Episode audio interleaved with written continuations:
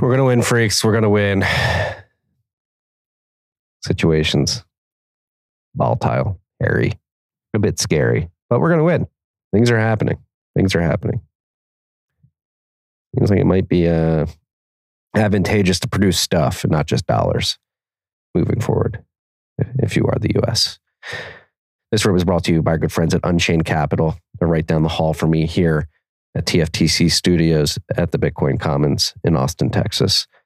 They're building incredible financial products for Bitcoiners with security in mind. They have their Vault product, which is two or three multi sig quorum, a collaborative custody model where you hold two keys, Unchained holds one key. You always have complete control of your Bitcoin if you have your two keys. If you're ever in a pinch, Unchained is there to be the second in the two or three multi sig quorum uh, to, to make sure that you can move your Bitcoin. They've open sourced that Vault product solution via Caravan. They're contributing to Bitcoin open source community and projects. They've got a R- IRA, not IRA, RIA, IRA, IRA. It's IRA. They've got an IRA product as well. You can roll over your uh, your IRA into Bitcoin uh, and do it in a way where you actually control the keys of, of your Bitcoin that you hold in your IRA, which is very important. Uh, they've got their lending platform, which allows you to use Bitcoin as collateral to get US dollar same day liquidity and they're building out more more products every day. They just did a, a massive overhaul too. Yeah, they had some scheduled maintenance earlier earlier this week, um, and I think it's because they're upgrading some things. Uh, to to their products as well, and making them stronger. They have a white glove concierge service. They'll take you from zero to having a multi-sig collaborative custody vault set up. You tell them the TFTC sent you. You're going to get fifty dollars off that package. That package includes multiple video conference calls, uh, they're going to send you hardware wallets and then they're going to dump a thousand cuck bucks worth of sats into your vault once you have it set up. Go check everything they have going on at unchained.com. This rip was also brought to you by our good friends at Braiins. Braiins. They're the team behind Slush Pool, which is the the the first ever and oldest. Therefore, since it was the first and it's still around, it is the oldest mining pool in Bitcoin's history.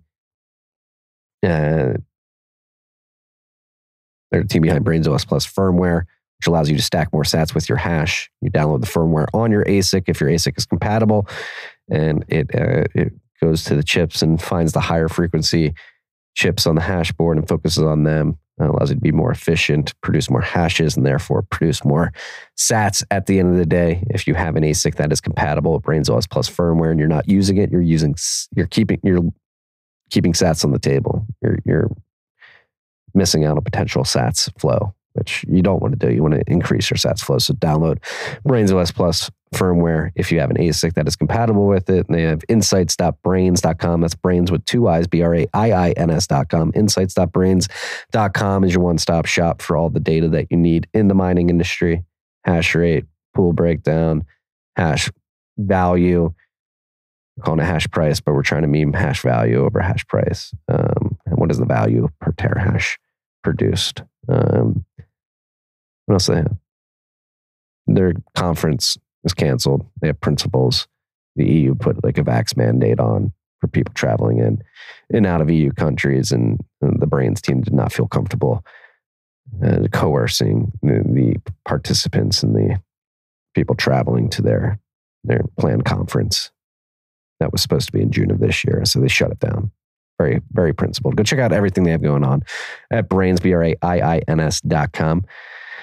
This room is also brought to you by our good friends at Hodl. Hodl, Hodl, Hodl is here to bring you a peer to peer lending platform at no KYC, no AML. You use your Bitcoin as collateral to get stablecoin liquidity. You put your Bitcoin up in a two or three multi sig escrow account. You hold one key, your counterparty in the trade holds another key, and Hodl Hodl holds a third key. You don't have control of your Bitcoin in this setup. However, you do have visibility into the wallet, so you can ensure that your sats are not being rehypothecated. And as long as you're paying back your loan plus the interest associated with it, you're going to get your sats back at the end of the day. Alternatively, if you are a stablecoin person looking for liquidity, you put enter the other side of that that uh, that marketplace, put your stablecoins up to be lent out plus interest. Um, and so you, you get yield on your stablecoins. Go to lend.hodlhodl.com. That's L E N D hodlhodl.com to check this out. Again, no KYC, no AML. They're not going to snoop on your data. It's a pretty beautiful thing. This room is also brought to you by good friends at the Bitcoin 2022 conference coming up less than a month. We're weeks away uh, from the conference in Miami between April 6th and 9th. The 6th is Industry Day. You're a big player. Big player. You're going to want to be at Industry Day days two and three. Our general conference days, there's going to be many stages with very focused talks. They have their open source stage, the minor stage, the main stage. They're going to have CEOs from all across the industry flying in from all over the world. They have President Bukele giving a big announcement during the conference. Day four is a music festival. Uh, you get Steve Aoki, Run the Jewels, Logic. Uh, Tai Kawamoto is going to get up and, and do a set. He's going to sing a cappella in front of everybody. It's going to be a beautiful thing to close out the conference. Uh, happening in Miami, 6th and 9th.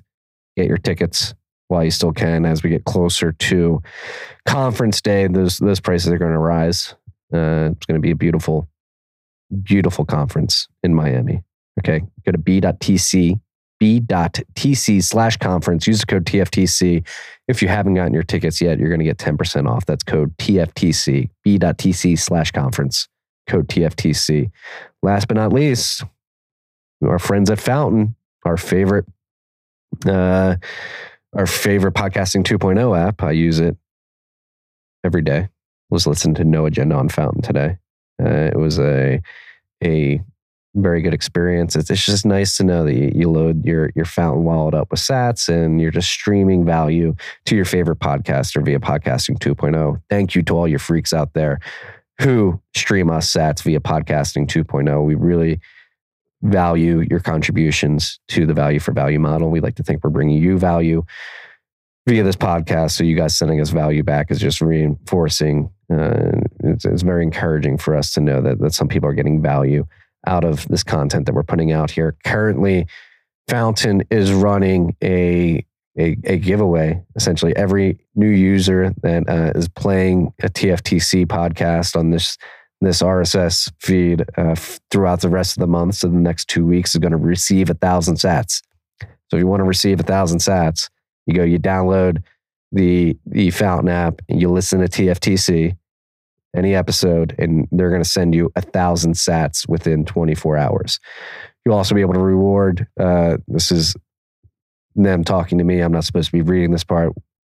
I will be able to reward a individual freak out there uh, a bonus prize of 50,000 sats, which will be announced and paid at the end of the month. Um, so, yeah, we're going to do this. If you haven't downloaded the Fountain app yet, go download it. You're going to get a thousand sats. It's between today, March 14th, and the end of the month, uh, March 31st. So we've got uh, 17 days, less than 17 days since we're, uh, we're, we're in the late afternoon here on March 14th. But go download the Fountain app. You can find it in, in the popular app stores. Listen to a TFTC episode. You're probably listening to this on some other podcasting app right now. If it's if it's Spotify, Apple, what are you doing? You could be listening on Fountain and, and getting Sats for doing so. Go download the Fountain app, get your Sats, and then at the end of the month, we'll pick a a bonus winner who's going to get fifty thousand Sats. Will it be you? We'll see. We'll see. I can only pick one of you freaks who downloads the Fountain app. So go download it. Love all y'all.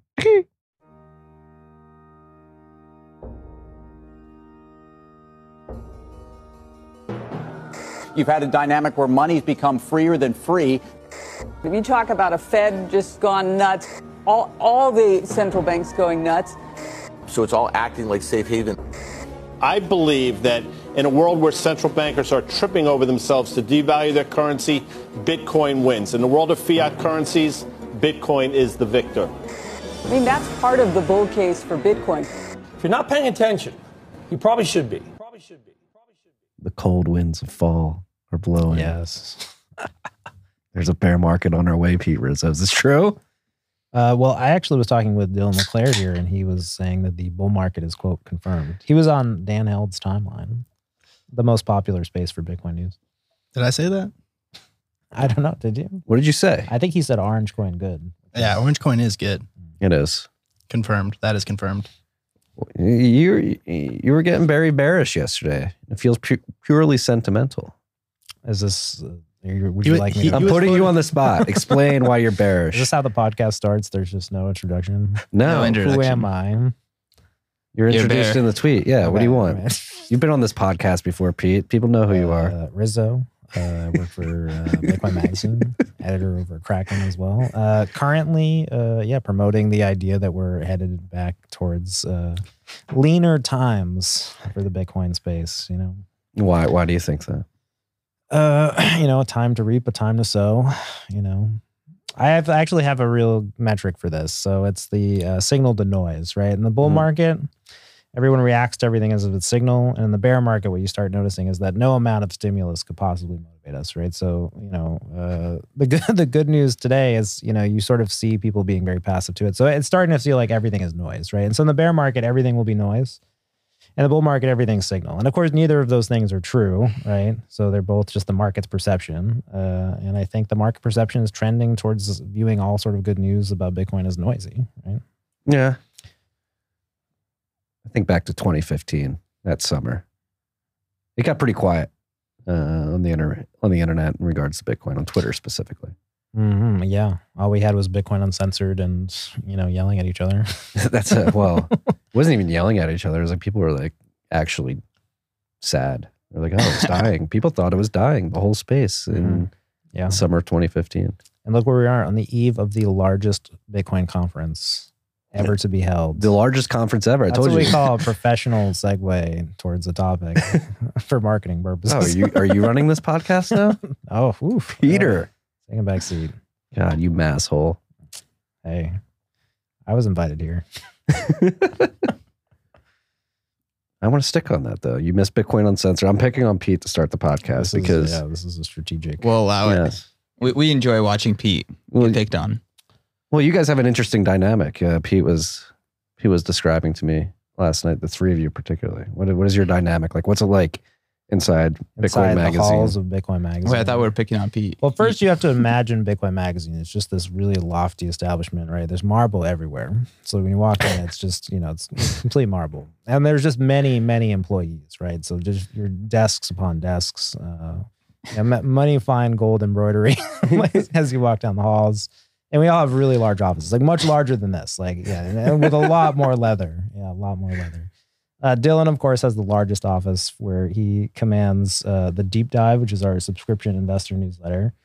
Uh, so, of course, Dylan has his finger on the pulse of, of Bitcoin, right? Like whatever's happening on chain, he knows exact exactly, right? So, like, there's all this data coming out on the chain, and Dylan is just like parsing that in real time. I, I I walk just in look at a there. block clock. He's just it's like he's in the matrix, right? He's just he's in surrounded by numbers, and you know he's he's really he's feeling that data. He he gets the pulse of it. Orange coin good. Yeah. And then he translates that to us, right? So we can kind of go in. Uh, it's like that movie Minority Report. Not to make like a really like terribly specific reference, but yeah, it's like that he's in a pool of water and then he tells us to be bullish or bearish, right? Yeah, the the ball comes The out. ball. like, yeah. oh, Yeah. And then the CK, I wouldn't pretend to, to speak for you, of course, because you're, you know, you're sort of at the, the highest. Like you have to go up many floors to like to get to CK. Yeah, I'm an SF, so complete shit, complete shithole. yeah. But moving to, moving to Nashville soon, so soon I'll be in the grandeur of the marble. Right. Are you excited to be like in the thick of things in Nashville, BTC Media? Yeah, no, absolutely. Uh, I've been I've been posturing very, very loudly about the rise of Nashville as a Bitcoin city. So it is awaiting my arrival. I'm very excited, and uh, we're gonna make it big. Yeah, you're gonna make it big. The Bitcoin capital of the world, Austin, Texas. We look at Nashville. and We say, hey, that's cute. Yeah, no, we're, we're scouting right now. This is th- this is what's happening. Is we're looking around, figuring out em- enemy territory, and And no, no, no, no. We're all in this together. Yeah, jurisdictional Just- competition is alive and well. Yes, it is. between- between it's part of the cities. thesis. Yeah, it is. It is. We we want competition. Austin, Nashville. We're all in this together. That's a red flag. No, I mean like we're on the information war side of things. Are we? No, I mean, I just hearing that term over the last two years. Yeah, yeah. We're all in this together. true. Team We are Bitcoin. brothers in the information in the information war. What's Bitcoin Magazine's information war strategy? I mean, we're propagandists. Oh, you all are, right? Yeah. You have to acknowledge that. I think the official position is we're Bitcoin's marketing department. No, God, no. God, no. Uh, just uh, leaning in on the plebs. I think you know. There's. I think Bitcoiners are the smartest people in the space by far. Uh, so just trying to uh, to create a great platform for uh, for Bitcoin plebs to kind of you know shed their alpha, help the world out. Well, let's talk about the history of Bitcoin Magazine in recent years, because you are an integral part of what many would say is pff, reviving Bitcoin Magazine around the halving, right? Like, so what? CK and I recorded an episode uh, that that did not air, so we've already talked about this, but a lot has happened since now and then. But I think we need to rehash what was happening around the last halving. Where was Bitcoin Magazine, and what was your mentality to try and turn things around? Yeah, so I know a lot of people who are listening to this uh, were around back in the day, and uh, Bitcoin 2020 was a thing that got wrecked by the pandemic. You know, this company we we go big on our conferences. We go all in. You know, David Bailey does not like to uh, play it safe when it comes to throwing a big party. So that was the case then, and that was the case now. And uh, 2020 things did not turn out very well for conferences in March. So uh, we had to postpone the conference. That put the team in a pretty tight position, and uh, the team got a lot smaller. And there's actually a period of time where there was like five or six people who were just pretty much working for no pay. Just like we got to keep the lights on, make sure that Bitcoin Magazine looks alive, and uh, and get through it. And uh, a lot of people watched that having live stream, which you did a, a live RHR on, but uh, the majority of that that like whole production happened when you know people weren't even getting paid. So uh, from there, you know the that production was a success. Uh, we were able to kind of like figure out the the the numbers kind of uh, on the back end and uh, you know hired back kind of like a a core group of people and you know just hustled right so uh, it just kept it growing. And then from there, you know, we really, you know, we had already pivoted to Bitcoin only, but we hadn't pivoted to like only hiring like savage Bitcoiners. We hadn't like fully committed all the way. We hadn't gone uh, Bitcoin as our treasury asset completely. Like we hadn't kind of fully committed, but we kind of came out of that experience and we just we just went so hard like on you know being as hardcore Bitcoiners as we possibly could be, uh, and it it just worked, man. Like uh, we started recruiting great talent, um, brought on Rizzo, brought on Matt to Matt Odell to advise, you know, discovered great talent like Dylan and, you know, created a like a community of Bitcoiners that like rallied around the brand. So uh, it's been a journey. It's been a lot of fun and, you know, excited to you know, talk about the details. Yeah. I mean, like what is in your guys' view, like how do you, what do you, how do you view the mission of Bitcoin Magazine. Because when I think of TFTC, I'm like, all right. I started the newsletter, particularly in like 2017, or, or a bunch of friends hit me up. They're like, "Is this true? Is this true?" I was like, "There's." For me, I was like, "All right, I'm going to start the bent because I'm going to teach my friends and family about Bitcoin and try to do it in a way that is approachable." That's why the tone of the bent is is uh, is what it is, uh, and I, I just thought there wasn't enough like quality information out there about Bitcoin and like give it an actual like Bitcoiner's perspective on the world. Well, Like, it's again, actually funny. I, cause I remember getting your uh, you applied over at CoinDesk. I remember back back in the day. yeah, no, we emailed back and forth. that the- was like right before I started yeah. the bent. Right. Yeah. Yeah. And I was like, this guy's got such a strong voice. I think I com- I think I commented on your your stuff. I was like, you know, strong voice, but you know, you know, let that freak flag fly. You know, Yeah. gotta go out there. We can, we can go back to my Gmail account and we can I'll have, find to, we'll have to see what that looks like. Yeah. Here, let me pull it up actually. I will find it right now. It's gonna be like, thanks for your submission. but it's like we get hundreds of emails a day. what uh For those of the for those of you who don't know, before uh, Rizzo was at Kraken and Bitcoin Magazine, he was over at CoinDesk. So the man has built media companies in this space. Mm. I'm not gonna Oh no, this isn't maybe it wasn't this email address. Maybe it was I, yeah, it wasn't this email address. It was my other email address. Um yeah, but like so I guess what is the state of media in the Bitcoin world in your mind? Like do you like that we have like independent, budding, like uh, like personalities of Dylan. I think the Pete. state of media is good. Hmm.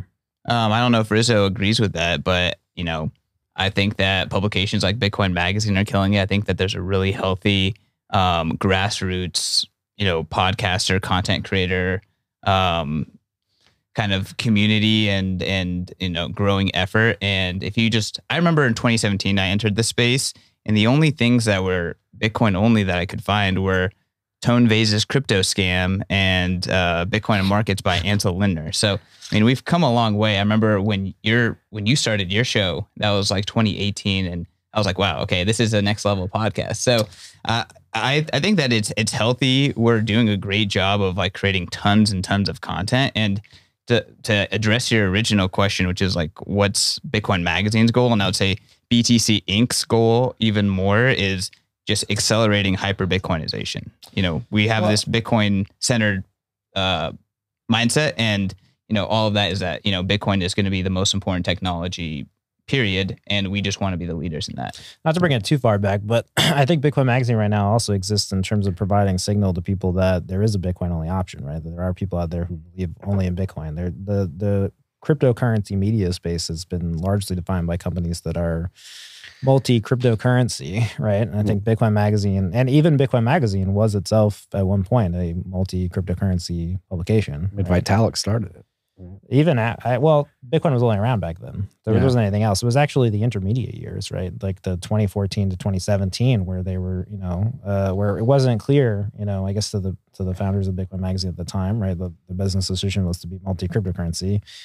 Right now, I think you know the strongest thing that Bitcoin Magazine does is it sends that signal that one, Bitcoin only is a legitimate intellectual position. Two, uh, the people there are passionate about that, and we're the outlet to communicate that. Uh, but you know, we have to remember that we're fighting within that context. Like I was in DC a few weeks ago. There are some staffers there. You know, they just think it's a thousand and one cryptocurrencies. You know, just changing Yeah. that messaging to being Bitcoin and other cryptocurrencies is huge. Yeah, it's a massive lift. It is. It it is. It's hard to stay focused too. I mean, not f- like for. Yeah, I mean, I, I haven't found it that hard to stay focused, but like for for some reason or another, whether it's a fund, somebody building a product, somebody building a media company, it seems like the the siren calls of everything outside of Bitcoin is so alluring to to many in the space that and there's a lot of money to be made out, out there as well. Like so, A lot of fast money. That's I think that's the key is do you have the long term to kind of like give up the fast money for the the Bitcoin vision, like if at hyper Bitcoinization, your position and your reputation, or you know, do you take the the easy fast money? yeah, no, that's I mean, that's what's given me the most fulfillment, I guess, out of this little weird operation I've got going is being able to look back and being like, yeah, I called bullshit on this, and people made a lot of fast money on it, but then it imploded, and One of the best threads on Twitter is is your just mapping of, of ETH 2.0. it's like literally like multiple years long. Like I hey, they successfully launched a test net today. did they? Did they? Yeah, apparently. Did you update your Twitter thread? No, not yet. I should though. I, I do try to like include when they actually do something uh, correct. I found our email, uh, November sixteenth, two thousand Thank you for your submission. We get a lot of emails every day. no, our last so we had like a long back and forth. we I'm did, not going to okay. bore the freaks with it, but Yeah.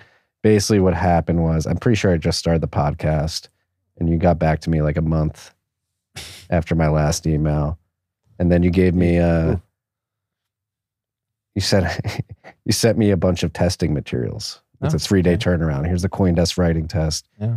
Here's the uh, for business. Here's the CoinDesk writing test for markets. Here's the CoinDesk research test and the knowledge test. Gotta have those And knowledge tests. then I responded, "Hey man, thanks for getting back to me. While I really But- respect CoinDesk, I'm going to pass on the test." just don't want to do. I was just too tests. Yeah, lazy. I was just like, it was like, Well, uh, see, you eliminated that. You eliminated yourself through not just not wanting to test. right? Yeah. and then you found yourself here. You know, Yeah. You're never going to be asked to test yourself again. You know, no. Well, that gets to another like so. are there tests for this? Like maybe. Yeah, Am I a journalist? Podcast tests. Am I Are journalist? Are you? I mean, I I write a daily newsletter. Is that a journal? Like, what is a journalist? My friend called me a journalist, or like we were at a we were at a bar, and they're like, "Oh, like what do you do?" And he's like, "He's a journalist," and I was like, "I'm not a journalist." Well, that's the thing. Like, I think I saw the test. I'm like, I'm not doing these. Are you a tests. person who seeks truth and seeks to promote, uh, you know, justice? I like to think so. I don't know. Justice is the right word. Maybe societal to justice. speak by- speak to the powerful and is there a hold the journalist alive? accountable. It's a hard environment for journalism, right? One of the things that's really complicated is information velocity, right? It's hard to I think journalism itself is still adapting to this question of like what is journalism in an age where the speed of information is, you know, what it is. right, exactly. Yeah. Well, I mean, like journalism was i think something that needed the slow pace of like earlier intro, uh, like distribution information distribution right you needed to be able to sit down and like really only be able to create one daily paper right there was this scarcity there that now is no longer there maybe to draw it back to bitcoin right you had the block that needed to be filled every day mhm. with the information. And there was a check and balance there. And I think a lot of that has eroded, right? And now I think a lot of it is journalism based on personal reputation.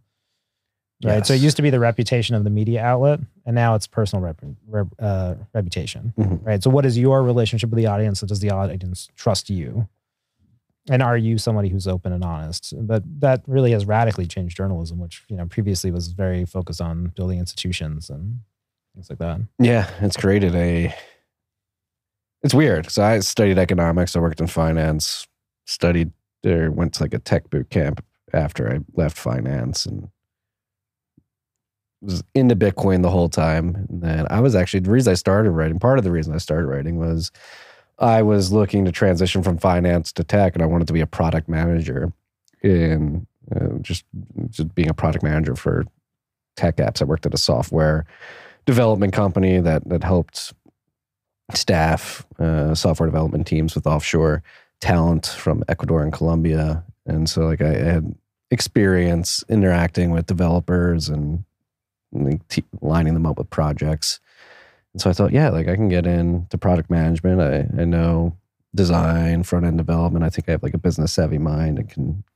I've I've led teams before on the lacrosse field, but uh, the number one feedback I was getting is like, if you want to be a product manager, you have to prove to us that you can write about the product that you're going to manage. And so I was like, all right. Part of the reason I started to bet was like, okay, Bitcoin is a product that people want to know. Like I'm going to prove that I can write about it.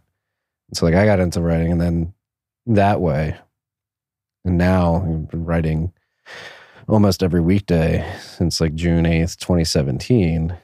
And it's weird. Like I'm keeping people up to date with what's going But like, am I a journalist? I don't feel myself as a journalist. Like I just view myself as some dude sharing his thoughts. Like I think everybody has to kind of come to that question, right? I don't know. I think right now the what I would say with Bitcoin Magazine is I think we've we've balanced that where it's like we are a vehicle for people to build independent brands, you know, who are speaking and doing creative work on Bitcoin, right? So it's like I think we've split that balance pretty well. It's like we're not trying to like control or or, or you know shape shape things, right? Everybody within Bitcoin Magazine adds their own flavor, adds their own their Yeah. own specific line of it. So that that that keeps the the, the audience, you know, relationship strong, right?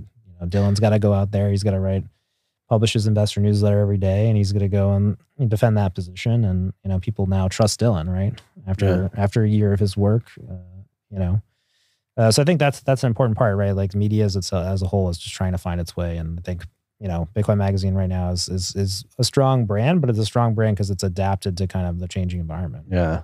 And the changing environment has pissed off a lot of people who went through what they thought to be a traditional avenue to become like a legitimate journalist. And uh, Well, I think that's one of you know, I guess my advantages is that I have literally no real media experience. And you know, I, I, Rizzo has a lot of media experience. We have folks on the team who have a lot of media experience, but you know, our approach has nothing to do with like the right way of doing things. It's just how do you get things done with the resources that we have?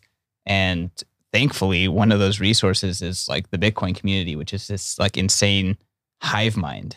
So the fact that, you know, we're tapping that no one else is is I would say Bitcoin Magazine has also been a great vehicle for multiple opinions. Like you get a Yeah. range and variety of perspectives on Bitcoin Magazine. You could say that they're all, you know, somewhat, you know, Bitcoin focused, but there's, you know, there's a huge spectrum there, right? Yeah. Yeah. No, I think uh, just in the last week alone, I mean, the, the in the mining industry, you have people are like, oh, it's going to be like green energy Mm-hmm. uh, driver is Bitcoin mining. And then you have others who are like the green energy revolution's making us worse off. Like Bitcoin mining is going to help us become energy secure, not just renewable energy secure. That is one narrative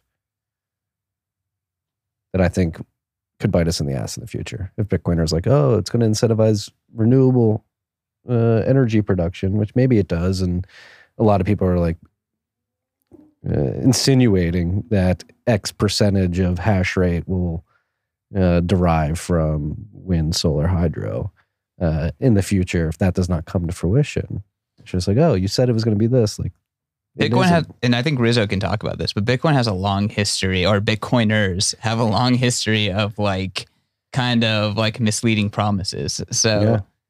You know, it, it's. Am I on the hook for that? I'm, I'm, I'm not saying you're on the hook, no, but you uh, you know of those promises. You even know you know you documented uh, kind of Satoshi's quote unquote Yeah. misleading promises even in the early days. Fair, fair. Well, I mean, look, I think like we're we are as humans are understanding Bitcoin. That's the lens I take to it, right? Bitcoin is this invention. We have to try to understand it. Uh, I think Bitcoiners, you know, we have had. You can look back at certain periods of Bitcoin. You can say that we commonly believed things then that we just no longer believe now. So my st- my stance to like the current market cycle, which I think is kind of like ending, right? I think we're passing into like a period where you know, activity is maybe going to be a little lower. I think we're going to look back at this period and we're going to reflect and we're going to see that like, you know, all right. You know, when you go to the party and it's like the bottom of the keg is like all is all froth. foamy. Yeah, you know, it's pretty been pretty foamy of late. Let's just be honest with ourselves, right? Uh, and I think you know some of that is just going to be stuff that gets filtered out, right? Like the strongest ideas survive, and we'll move on. Um, I think in terms of the mining market, I think you know you've done a great job raising concerns, right? And I think there is a lot of questions about what's going on. Um, a lot of mining has been you know moved out of China, it's moved across the world, it's now in the United States. That's great, but we don't know what the end result of that is going to be. you know, we can try to de-risk it as much as we can, but it you have to acknowledge that it brings risk, right? Yeah. Uh, I mean, we just saw what Kazakhstan confiscated two hundred million dollars worth of equipment this week. Right. And Kazakhstan was supposed to be one of the big saviors, you know, post China, right? So uh, we are dealing with proof of work mining. You you know, you want the advantages of anybody in the world who can access energy being able to generate Bitcoin, but the trade-off with that is that, you know, you have a physical infrastructure. Your physical infrastructure is, uh, you know, liable to be attacked, uh, subverted, or brought under the regime of the government. I've been particularly like, you know, I, I don't understand why there aren't more businesses going down to El Salvador. I've been pretty open about that, especially on the mining side. I don't know why they haven't. Well, the heat is one factor. That is, They got volcanoes though. yeah. They're air cooling those units. I guess how do right you how do you ocean. how do you how do you particularly deal with that? I'd be curious because you know you've you know you seem like you're pro America.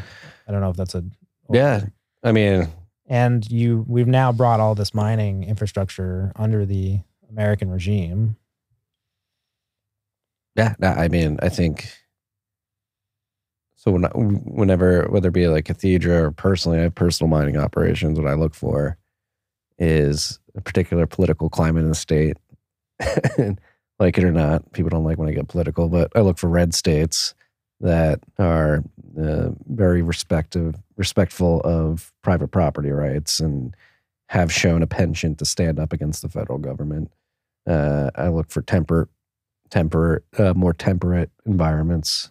I think Texas is a huge meme right now, but I think a lot of people, frankly, are LARPing and are going to run into a lot of problems pertaining to heat specifically, especially in the A lot summer. of dust here. around here. Yeah, a lot of dust. Uh, and then, yeah, I, I like off grid, obviously. I talk about that. So I think being able to hide your operations or, uh, or not hide, but make it more difficult to identify using grid fingerprints. So you don't think Bitcoin is apolitical? What do you mean by that? Well, you said you were looking for red states to house your operation? I mean, the protocol is certainly apolitical. The protocol has Okay. no idea if a Republican or a Democrat is using it. right. The Fair enough. implementation of the infrastructure. Maybe maybe politics doesn't respect property rights equally, and that's the Hmm. deal. I think that's certainly the case. I mean, we've seen in the last two years, Florida, Texas, they certainly respect uh, bodily autonomy, which is private property. Bringing it back to the conference, one of the best effing decisions that we made as a business was January of 2021 we decided to move the Bitcoin conference from Los Angeles to Miami, Florida. And that was one of the best decisions we ever made by far. Not even like one of the very best decisions we made. So When you bringing it to Austin? That's the question. I mean, no comment. Bitcoin 2022.2. You know, I, I you you know how all those cities were like lobbying Amazon to come to their city? yes. So Austin, we're accepting applications. Uh, Mm-hmm. any other prospective city that would like the Bitcoin conference next year, hit us up. Contact at btcmedia.org. I mean, the traffic in Miami. It's So I recommend if you're going to Bitcoin 22, stay on Miami Beach. There's a good chance if you get a nice hotel, you can walk to the beach and the conference. You don't even have to worry about the traffic. I don't want to. I don't want to like shit on the traffic. we're, we're trying to sell tickets here. Use the code TFTC at b.tc slash conference. You're gonna get ten percent off. Yeah. Bang. No, but uh, is Bitcoin apolitical? I want to get back to that. What are your thoughts, Peter? Well, certainly the protocol is apolitical, but I think you can also be strategically apolitical with Bitcoin, and that's I think where we probably disagree. I think that you're focused on Texas over Ohio or like Pennsylvania, states that could potentially swing elections. It's interesting. You're choosing to have a line with a certain political party that might not always advance Bitcoin. So. I mean, uh, Ohio and Pennsylvania. I mean, they're Purple states. You know, if it was yeah. me and I was investing in Bitcoin mining, I've been saying this up and down. It's that if you can prove that you can, if you can prove that you can swing one percent of the vote in a purple state, you will never any ballot politician that is up ballot from that will never be against you. And I don't think we're we're look. I don't think we're thinking about this very strategically, especially if we're thinking about making this you know Bitcoin mining partisan. yeah, Pete. Uh, I mean, even though I have my operations in states that are redder, it doesn't mean I'm not talking to the purple Oh, states. okay. I do a lot of talking behind the scenes as well okay. with Wow. people in purple states and blue states for that matter. It's people in all states. There's people. Dylan, what do you think? Bitcoin apolitical.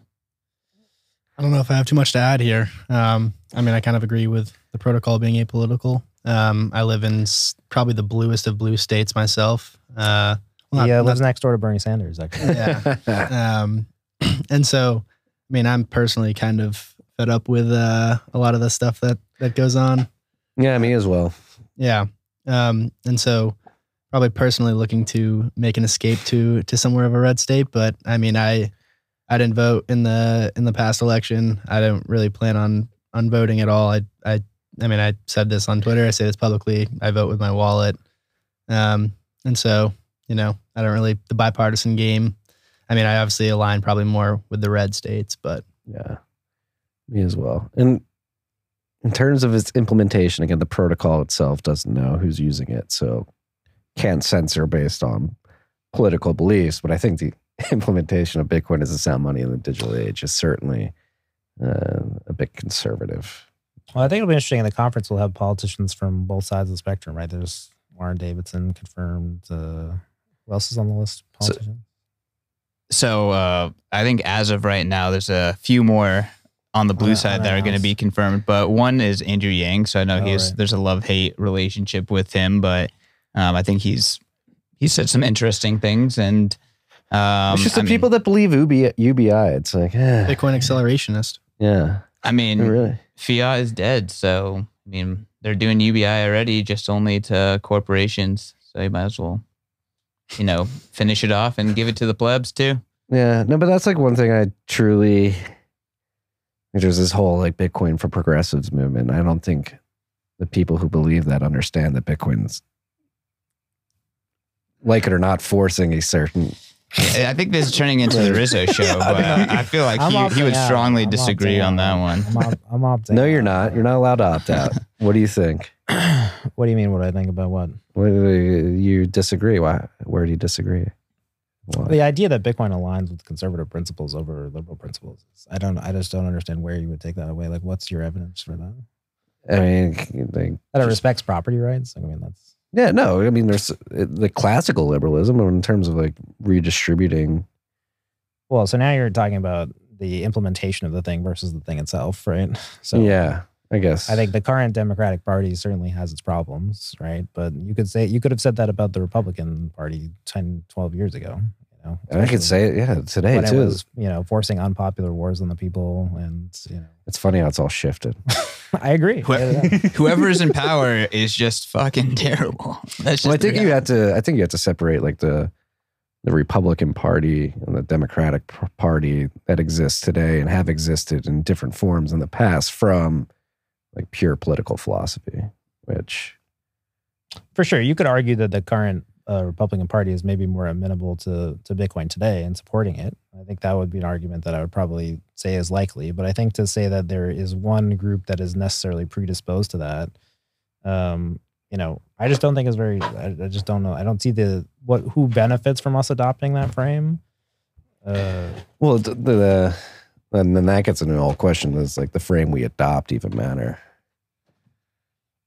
Is it Yeah. inevitable? Is it inevitable? So I want to try my hand at this.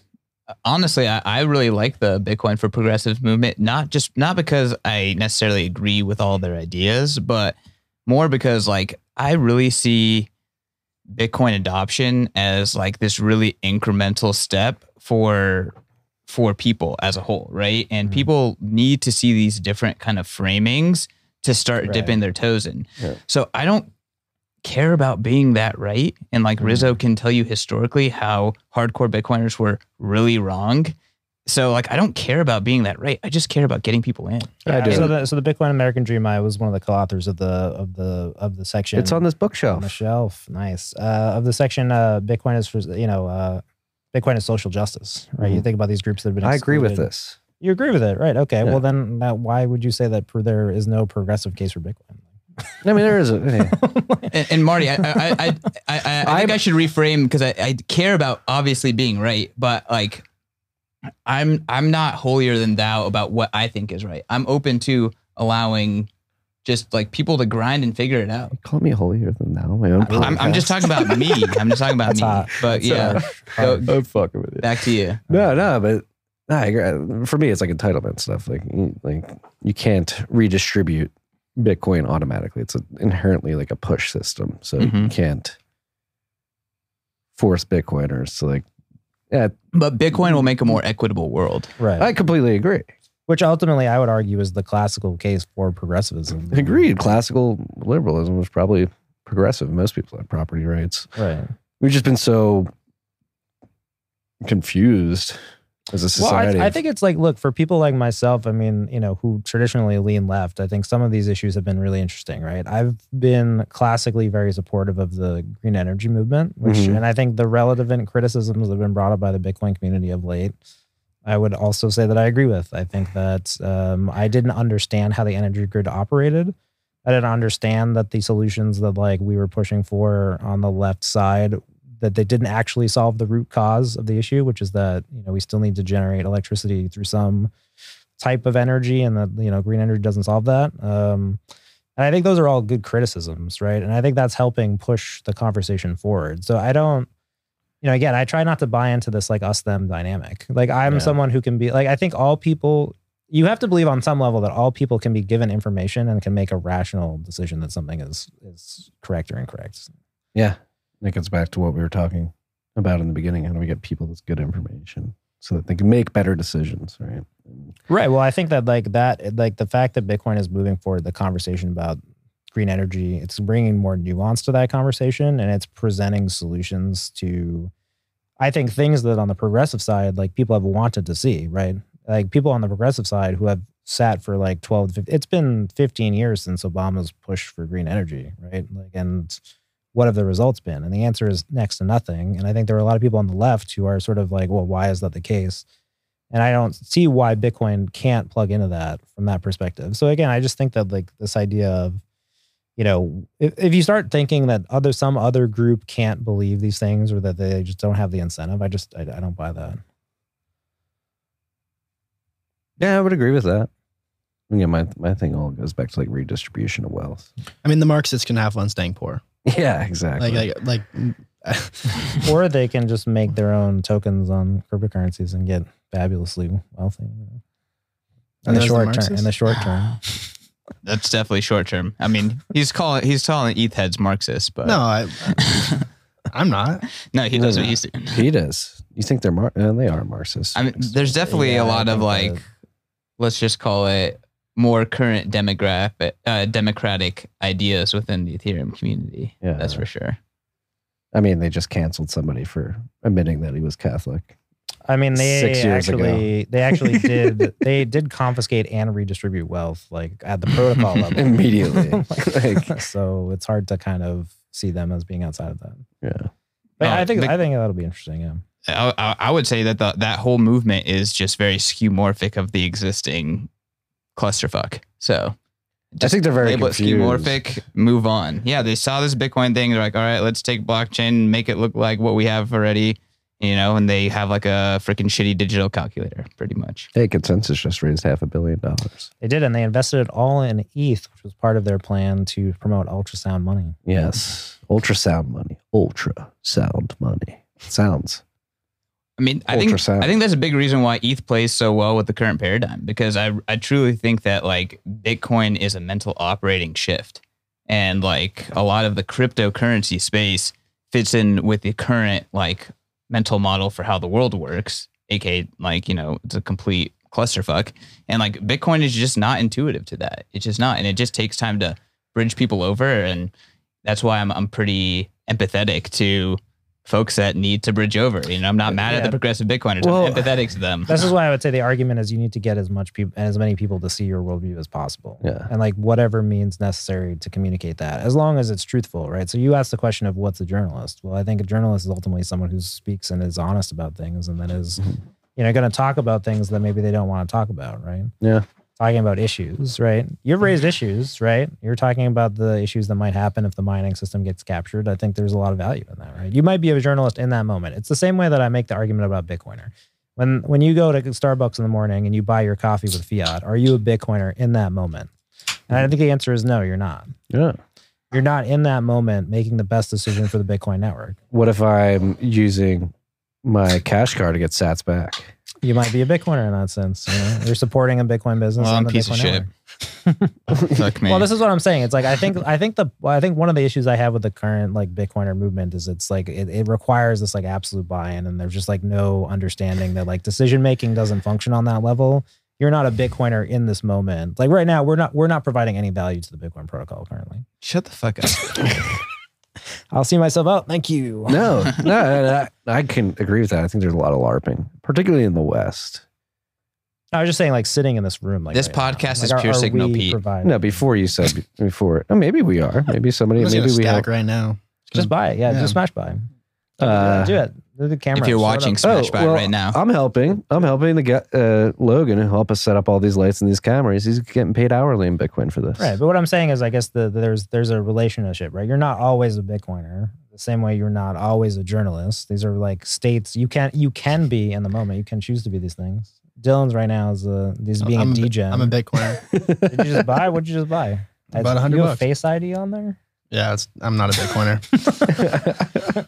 In that moment, you are not a Bitcoiner. When you use Face ID, are you a Yeah. God, We're gonna get into the purity Did you buy? Uh, did you buy that or no? Yeah. I'll buy. it, I guess. I- Where's my phone? I'll do the smash buying. We'll do, we'll do a collective smash buy. This Smash feels buy. right. Okay. the king of Smash. My mother tried to call me. Yeah. So like in this moment, we might be Bitcoiners. Maybe we're doing something that actively supports Bitcoin. By I'm reinstalling Cash App. So Rizzo hasn't bought Bitcoin so long that he has to reinstall his app. that's true. Yeah. 2023, baby. Oh my god. At that bottom. You guys get paid in Bitcoin at Bitcoin Magazine if you want to, correct?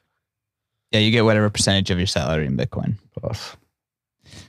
and we get bonuses in Bitcoin. Mm. No, no 401k, but we get bo- Bitcoin bonuses, so Nice. I'll take it.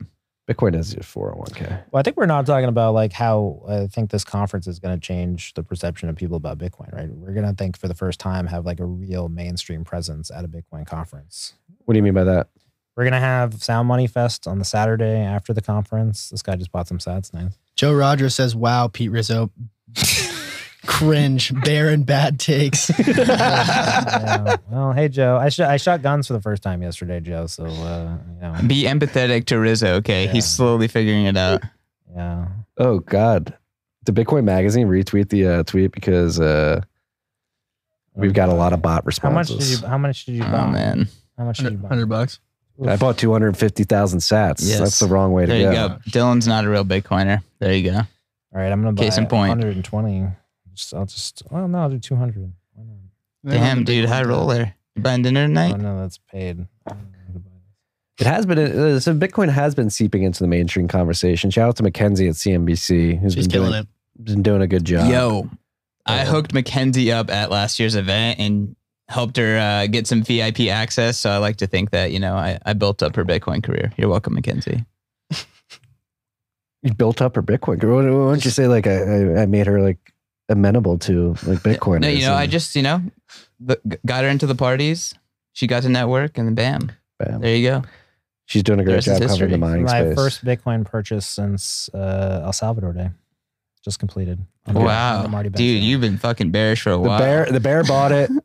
We're going to 200k by conference day. We're three weeks Here away. we go, baby. Well, back to that. So there's going to be mainstream musicians. You got Run the Jewels, Steve you've got Aoki. Steve Aoki, you've got Logic. uh, yeah, Logic. Dead Mouse. Dead They Mouse all- is a huge get. they How'd all you get got paid in Dead Mouse? Bitcoin. Unannounced. Can we talk about the comedy, comedy stuff that we're adding? Yeah, let's do it. Why not? We've got uh, Marc Maron, Hannibal Buress. Oh, We're gonna have. is this bunch- this day four? Yeah, This this is is on day Sound Money four. Fest. Okay. So There's it's- going to be mainstream politicians on the stage. I think you know. There's also this value of talking about your political theme. One of the things Bitcoin Magazine I think has done really well is scaling Bitcoin as counterculture. People who are apolitical, people who want to be outside the system, and I think there, there's a weird balancing act that's going to come up here yeah. between the drive for some people to be political influencers and you know for some of us who just want to you know promote counterculture. And Yeah. abol- and abolish the federal government. Yeah. That's what I would love to do. What happened to you as a child? Like, what do you- D- yeah, Dylan. Speak more. How did you get to where you are? What is it like you being the age that you are, which we will not say publicly? what did the government do to you? I was I was red pilled hard in 2020, like so hard. Well, red pilled, orange pilled, kind of in succession. Um, I don't know. I just, I mean, and Vermont also on the on the political spectrum is just so far so far left. Like University of Vermont in particular, it's like probably like 20 percent of the student body is like openly like communist without even knowing what that means. Their lacrosse team looks communist. It's people with like long, dirty hair. Yeah, I mean, our lax team's pretty good. I think. Um, you guys are pretty good. yeah, You're the Bobcats, right? catamounts. Catamounts. Yeah. So I, I mean, I did a year there, um, and I liked school. Uh, I mean, I, in like in terms of what happened to me as a child, uh, for my, uh, I mean, I don't know. I just i like kind of just have a disdain for for other people having uh, control over over my life without really having a say in it. Um, I, th- I think I think bipartisan politics is kind of the illusion of choice, uh, and it's frustrating, especially like with Gen Z and social media in general. Um, like in high school and college, like politics was such a big like talking point, and like people literally were like alienated for like liking Trump or being like Republican or red or whatever. Um, and so like I, you know, was impartial, but like, you know, just just the like total alienation of anyone that had a dissenting opinion or thought was just stupid in my opinion. Like I, I, I literally lost friends for being like, no, like I don't, I'm not voting for e- either of these puppets. And they're like, what do you mean? This is the most important election of our t- of our life. It's like, all right, like I don't.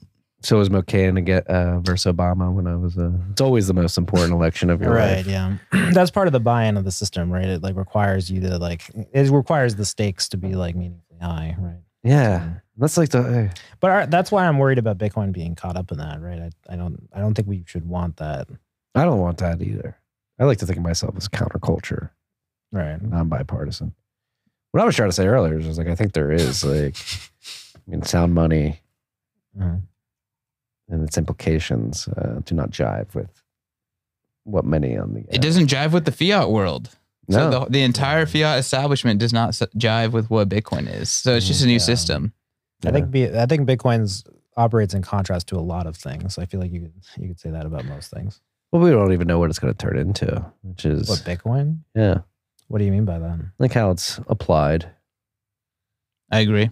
Like we, we the creative humans who are going to figure out how to use the protocol to do things we can't even imagine right now. Or Like, what- Absolutely. like, what's an example of something that like I mean, the the ways in which you can like hook into the internet protocol stack and then do unique things with that. Like, I don't even think we brush the surface of how that's going to. Like, what's one of your like far out ideas? Like, that's that you think it might happen. Uh, I don't know. I When, don't when, when people uh, say like, "Oh, like, oh, we don't even know," I'm like, "Well, there's a Well, field of possibility." Like, you know, Marty, are you talking about Web three? yeah. Well, Web three. I think Web three will be done properly on Bitcoin or using Bitcoin. I don't think it's on Bitcoin. I think Bitcoin's just a piece of Web three. This going out to podcasting 2.0 is Web three, in my opinion. Just combining RSS feeds and Lightning addresses in and of itself is Bitcoin is the incentive for the personal server revolution, and the self-hosted web is the future. yeah. That's how I frame it. I'm trying to answer Pete's question. Like, uh, like, this is like a hard question to answer. Is like, what is something you think is unfathomable to be built? It's like I don't know. Can I even think it? Well, I think right now, like uh, your, your comment is interesting because I feel like Bitcoin has kind of been in a large period where we've sort of narrowed down the use cases of Bitcoin to you hodl Bitcoin, you're like hodl it for your future, and you just stack, right? That's kind of the mentality. And you you just said was, oh, there's like all these possibilities with Bitcoin. We don't even know what people are going to do. What was what was the original intention of the butt box? You That's a remember? good question. Yeah. Uh, so it was that you could experiment and and run Bitcoin code, right? Like yourself. No, well, but what was? I think Balaji had the Right. right idea, but he was too early. The machine payable web, Right, right. The machine payable web. That's right. I forgot about that meme. Yeah, Right. Didn't catch on. Did not catch on, but I think he was right. It just it was a bit too early. I think now with like the Lightning Network, you could potentially enable the machine payable web. An example of that is I remember somebody making a prototype, a working prototype, uh, an application that allowed them to pay for a Tesla charging system connecting with Tesla's API over the Lightning Network in real time, like Sats for electricity, second by second. As soon as you unplug, stop paying. Um, that's machine payable web. That's your car with a Lightning Network wallet injected into it, communicating with an electricity provider, uh, providing outlet, and saying, "All right, Yeah, that's cool. Yeah. I mean, I think the progressives would be super into that. yeah, I do too." I'll, throw. I'll throw out a big idea. Like honestly, a lot of people don't think of like Bitcoin being able to fix our fresh our fresh water problem and What like is our where fresh we water and where we locate civilization. Well, I mean, we're really limited in where we can locate civilization. I mean, we, when it comes down to water problems, why aren't we rain collecting more? That's my number one question. but again, like what I'm trying to say is like, what what if oh, All- All that Bitcoin? rain just going to waste. Going to the plants. Right? You know, you can't have the plants having all that water. Am I an idiot for thinking that? it's us versus the plants. I agree. Is it us gotta- versus the plants? gotta Is that draw- you got to draw that line? They've they've been sucking up our water for too long. wait? No, is that the case against rain collection? I don't. I'm just like I don't know. This is literally the first time I've ever heard anyone talk about rain collection. I just like everybody's like we have water problems. Like it rains. Like why don't we just But like the, make what, rain what- collection? What, will the plants? What will the plants consume? I guess that's like the. What- the what- what if the you wanna live somewhere figure where it out. doesn't what if you rain, collect so but much, there's salt water? what if you collect so much rain that the plants die and then we don't have any oxygen anymore? Because the Well, you can ask. this is another thing. The What if you catch- progressives, the progressives would care about. What if you catch? Well, they should care about it in regards to solar energy. What if you catch so much solar that it doesn't reach the ground? Those plants under them can't That's grow. true. You know. Great. Yeah, there's you know there's, There's a problems with all balance. extremes. Yeah. Yeah. I'm gonna drop a thread. How to fix the water solution problem. Just start collecting it. I mean, I'm, I was just trying to make a comment about how I think Bitcoin is going to expand our energy capacity to levels that we have never seen before. And then all of a sudden, you can desalinize, you can do so hmm. many different things that were, you know, foreseen as impossible. Yeah. But all of a sudden, because Bitcoin has its incentives, changes the dynamics of our grid, it completely revolutionizes how we organize, you know, what we can do on an individual basis, et cetera, et cetera. Like I, I really like, I think thinking big about Bitcoin, something that Bitcoiners need to do a lot more. Like stop worrying about altcoins, stop worrying about this little petty bullshit. Start thinking like, what is this thing going to do to the planet? Try to trans, uh, transposition like the incentives and and how that plays out. Like try to think about what adoption looks like. I feel like these are the kind of conversations that we should be focusing on. Yes. So maybe this is a good uh, riffing off something you just said that could be a good answer to the question.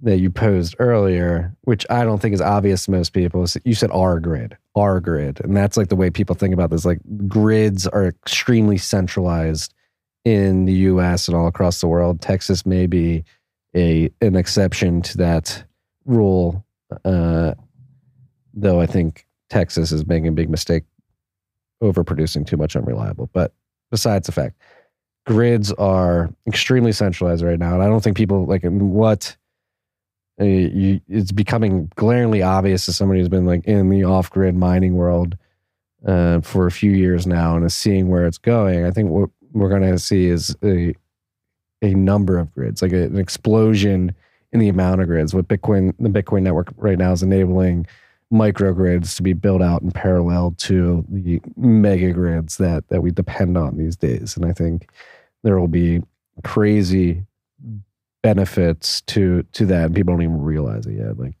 just building these. Yeah, I was I was telling CK earlier. I think one of the things that was are you talking about earlier conversations in Bitcoin? Like I don't think anybody early on really envisioned the idea that like mining's impact. I think we're just starting to get to the point where it's like if Bitcoin is a expanding system. We're starting it's starting to become so large that we're starting to see these energy benefits. But like I don't remember anybody talking about this even four or five years ago. no, no. I mean, Hal Finney can talk about it though. Yeah, tweet number well, tweet number two is about the CO two. Uh, Yeah, thinking about Impacts. how to de-risk the proof of work CO two impact. Yeah, His less popular tweet to running Bitcoin. and working on Bitcoin, how, how to make Bitcoin more private. Um, yeah. yeah. Those are the first three, I think. Yeah. Yeah. Legend, fucking legend. He'll be back. Yeah, he's up there. He's just hanging out. Nitro, nitro, uh, nitroglycerin. Cryogenically frozen. Is that the word? Nitroglycerin is is like an ex- I'm sorry, I don't know about cryogenic freezing. Enlighten us. Dylan. Cryogenic. Isn't, Yeah. that, isn't that how they store them? They, isn't nitroglycerin like an explosive? I think that's what Mr. Freeze gets like frozen at the end of Batman and Robin. I It's have- before your time. Did he, you not remember uh, Mr. Freeze with uh, Poison Ivy?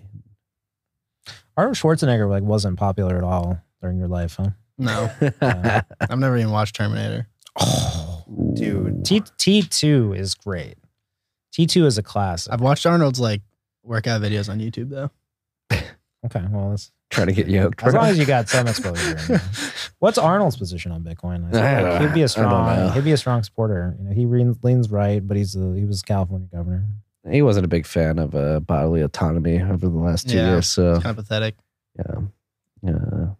I don't know. Uh, he's probably too old to worry about it. See, the olds are like, yeah, I'm too old. The the olds. Well, I mean, look, Bitcoin solves a problem for that generation, right? They're worried about wealth and inheritance. I just think that you know some of the subject of this conversation is you know Rich you olds. think think strategically Rich olds. or you can think myopically and try to keep narrowing the us versus them dynamic. you know? Okay, Like you're locked in, it, buddy. Pete. Pete. All right.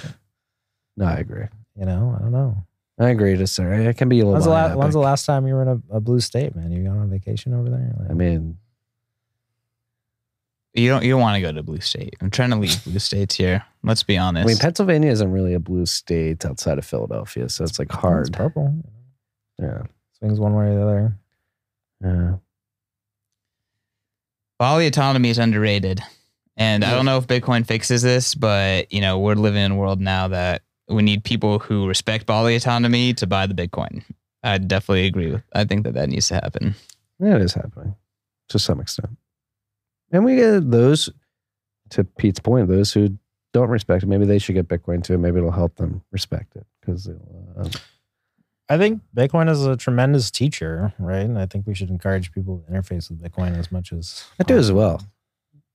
I would never encourage somebody not to get into Bitcoin. Really, What, what about Klaus Schwab? Get in. Get in, Right, by Klaus. now, Okay. Get close.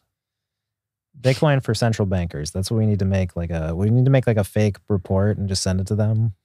And just really it's just all about how like their jobs like you won't need to work anymore because you, know, you can take all these vacations.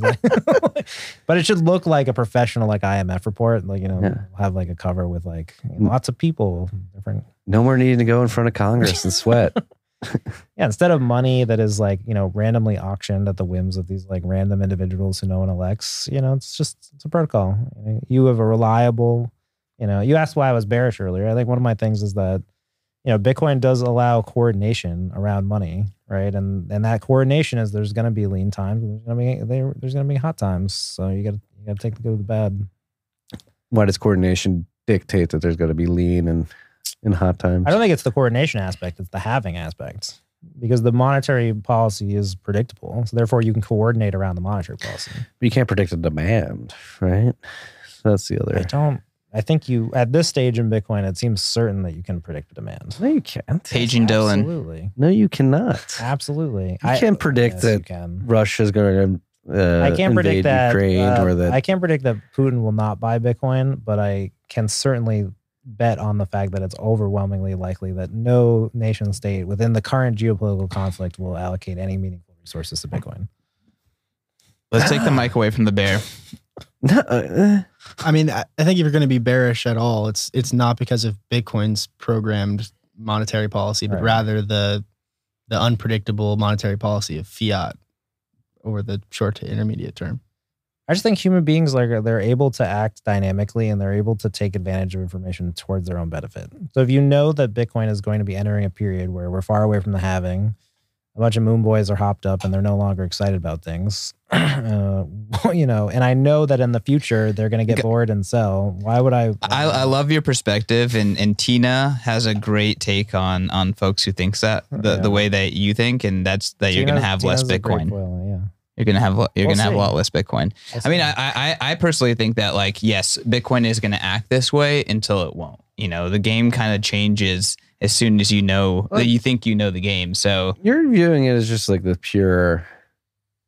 That description makes it sound like a pure like get rich scheme where I don't think so. I think you can coordinate around Bitcoin for your economic benefit in this current period of Bitcoin. like what about its inherent utility that many places around the world is the only avenue to access that utility like Yeah, those people don't have the ability to take advantage of that as do we do. what But you you do that all the time. If you don't, anytime you're not spending Bitcoin, you are taking advantage of the, your ability to arbitrage your life between the two systems.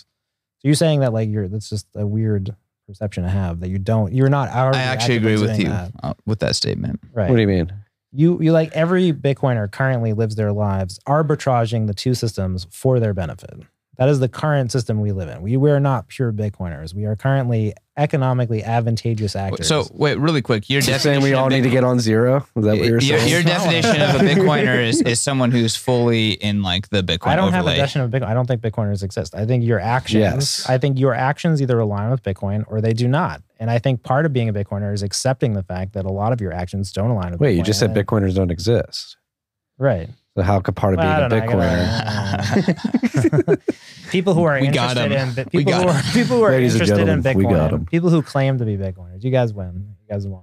It's going to 200. no it is weird though by conference day.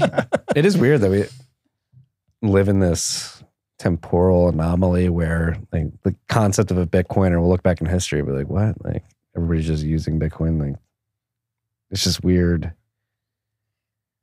Everybody will Yeah, touch my, my, Bitcoin. my some point is the argument that you think I'm making is just the present state. Like that is Yes. you're just describing what the actions of people are, but you're sort of saying that like I have some different perspective on what's going on than than you do. No, I just eh, Like I'm saying that people right now act advantageously to Bitcoin. They save in in Sats and they Mhm. spend fiat. Thus, they arbitrage the two systems for their benefit. Yeah. Right. so you're saying that won't increase. I'm saying that is Because likely you going think- to continue up until the point where you, it, it is not impossible to to ha- to occur. Okay. Like right, as long as you can take advantage of that system, why not? I'm just gonna keep passing it back to Dylan because like Dylan does talk about this a lot. You did a podcast with Stefan about how to take advantage of this arbitrage opportunity. You know why that is appealing. Um, I mean, do you want kind of like maybe give a little bit more light onto like how people do that? And I, I I agree with what you're saying. Like for me, like I save in Bitcoin, I spend in fiat. Like that is an arbitrage, but obviously if you're too poor to save in bitcoin or you don't have access to a working fiat system maybe you don't have that luxury you actually just have to constantly be in the Bitcoin overlay. But I mean, Uh, am I addressing why Pete said he's he's a bear and he's not buying until 2023? Or I'm out, baby. 2023. Back that bottom. well, I mean, like, yeah, talked about like if you're talking about like fiat and Bitcoin existing in parallel and like the arbitrage that exists, especially with like capital market interest rates and like uh, you know the speculative attack leveraging fiat liabilities to stack you know Bitcoin on your the asset side of your balance sheet. Like that's happening at scale. That's going to continue your- to happen. is at your scale. home is your home loan in Bitcoin? Like you're somehow taking out like a home loan in Bitcoin that I'm not aware of. I don't know. I don't know. Shit So then you have financial instruments that are denominated in fiat that you currently use.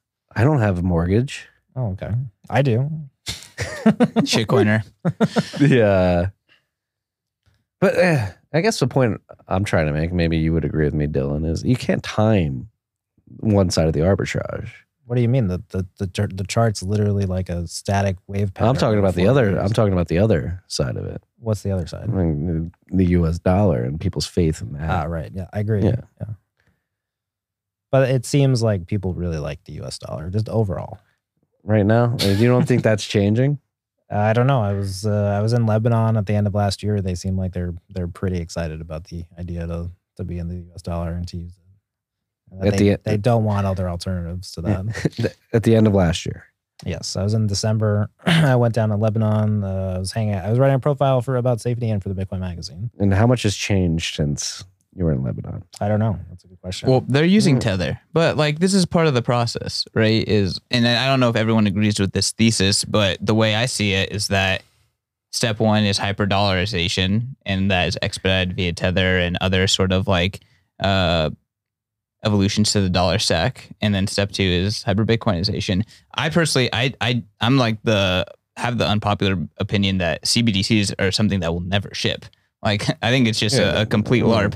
Um, the but- countries can't even ship a healthcare website, let alone like a whole CBDC. I mean, in the dollar, like it's about Obama monetary. criticism. Well, it's- Was it- that like a 09 Obama era, era criticism? yeah.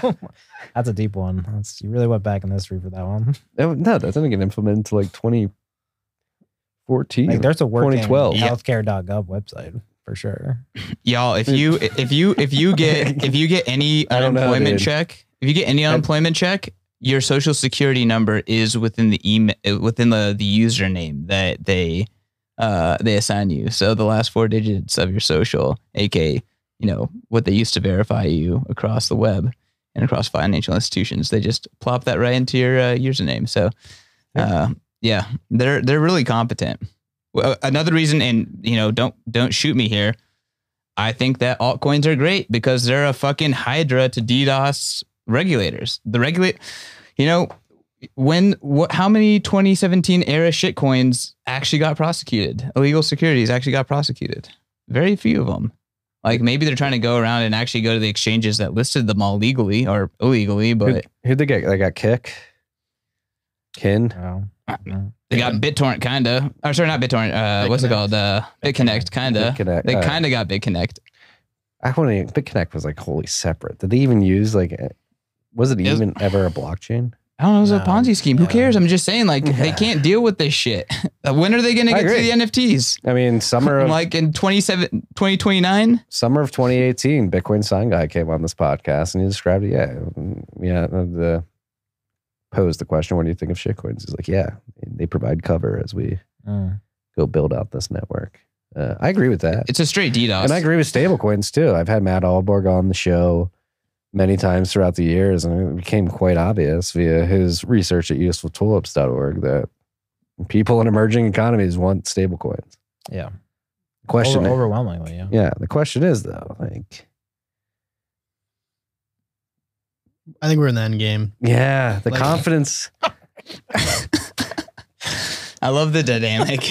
These two on Slack are hilarious. if y'all aren't on Bitcoin Magazine Come Slack, on. you that was know. literally a knee slapper for you. Come on, we're in the end game. Like, what is it? Like, what's so special about this time in history? There was a. We, like, What do you mean? What's so special? This is like one of the most there was, special like, time in nuclear history. Threat, like, like there was the nuclear. There was the Nazis in like the 1940s. Like, what's Well, we're in the end game of, of global fiat currency. okay? I mean, okay, Fed funds at zero, inflation at 40, soon to be 50 year highs. They've already done 10 years of quantitative easing. They can't materially raise interest rates. The credit markets are actually in the midst of breaking, and they haven't even tightened at all. That well, we, that's like the mechanical, technical aspect of it. Social, socially, though, there's a social aspect to it. I think people are losing confidence quickly. Well, Russia was a big lesson. Like Russia, Canada, uh, in succession, that like that showed the West and anyone in the East to believe that the American property rights system actually mattered Yeah. anymore. That it doesn't. And you know, even if you're investing internationally in Russia, guess what? If you're caught up in the crossfire, then your property rights don't matter let's either. Just, let's just address the elephant in the room. Let's just say that Dylan's correct about this being the end game. The Bitcoin network is not currently equipped to handle. This is that. the elephant in the room Well, right that is here. actually okay. the elephant. in the room. but the, Bit- the Bitcoin network itself could not handle that demand. Like No, so you God, so you don't actually want that outcome. Even if you're predisposed to like thinking what you think, then you you would admit that the current network is very limited into its ability to actually handle like global commerce at the scale that it would require. Eight more years. We'll be all right. Yeah, I mean maybe then, yeah. Well, I, uh, I think that would be. Uh, the- uh, Yes, I agree. Network certainly needs a bit more reinforcing to get to that point. And if you we don't- used it for daily commerce, maybe it would improve more. potentially, but again, I think that's wholly separate from what we're talking about, which is I just think that I just so I, I mean a lot of my a lot of me and Dylan's conversation are like I, I fundamentally just don't believe in doomsdayism. I think it's it's almost never correct. Like, well, like I'm not a doomer. Like, I mean, it's like uh, we are potentially facing one of the biggest recessions ever in 2022. Well, I, I'm trying, trying to like just look at what's going on. Saudi Arabia met with China today to talk about uh, doing oil trades in yuan over the dollar. You have a commodities crisis that's only going to get worse. You have a supply chain crisis that's only getting worse. And, get, and then like But don't you find it like very pessimistic that you just don't think people will solve these problems in the short term? Like that's just like a weird outlook to have that you just think that like these problems can't possibly be solved by the free market. Like let's just take your perspective that the market solve problems. Then why are those problems not big enough to meet a market demand and be solved in the short term? well, again, these problems again, it's not whether or not they can be solved. I do think they can be solved. I don't think they can be solved in the short term.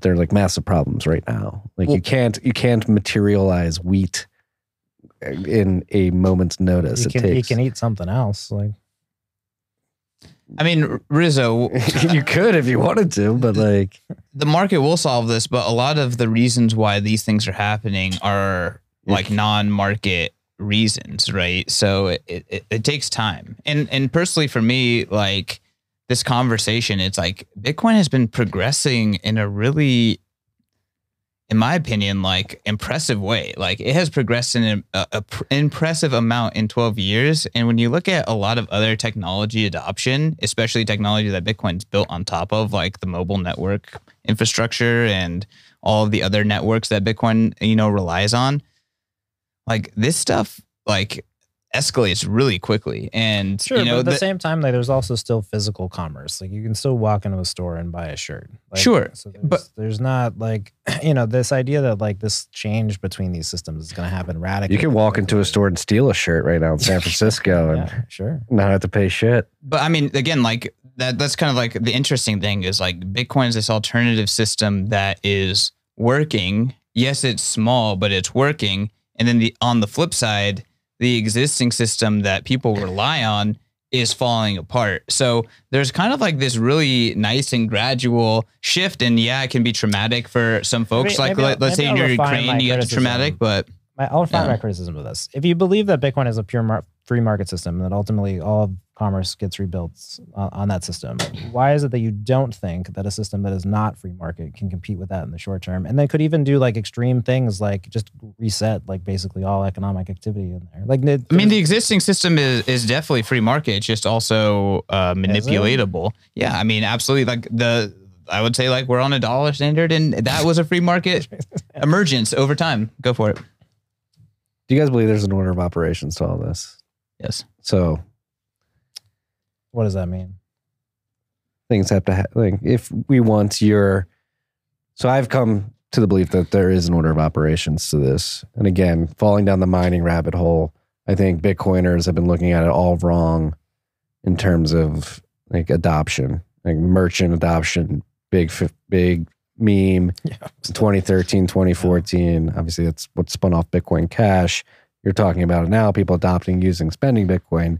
But again, below that is mining hash rate, which is very tightly connected to energy. Like you get, I think it starts with energy. I think the first merchants, important merchants that will lead to mass adoption are energy producers, like not your bodega.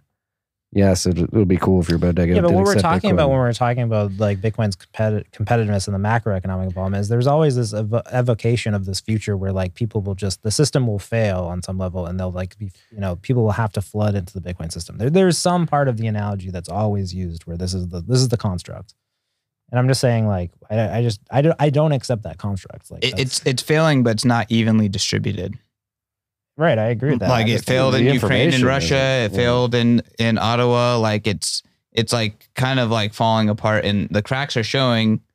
the The water is seeping out, and for again those who have the asymmet like the information information asym- asymmetrical advantage, you know they're taking advantage of it. A lot of people are losers in this process. Obviously, it's painful. But like I, don't know. I, find I always zoom out, man. I'm, like it's not like I'm. I, I I don't think that you're wrong. I just like I mean, the Soviet Union lasted for how long? Close to 100 years.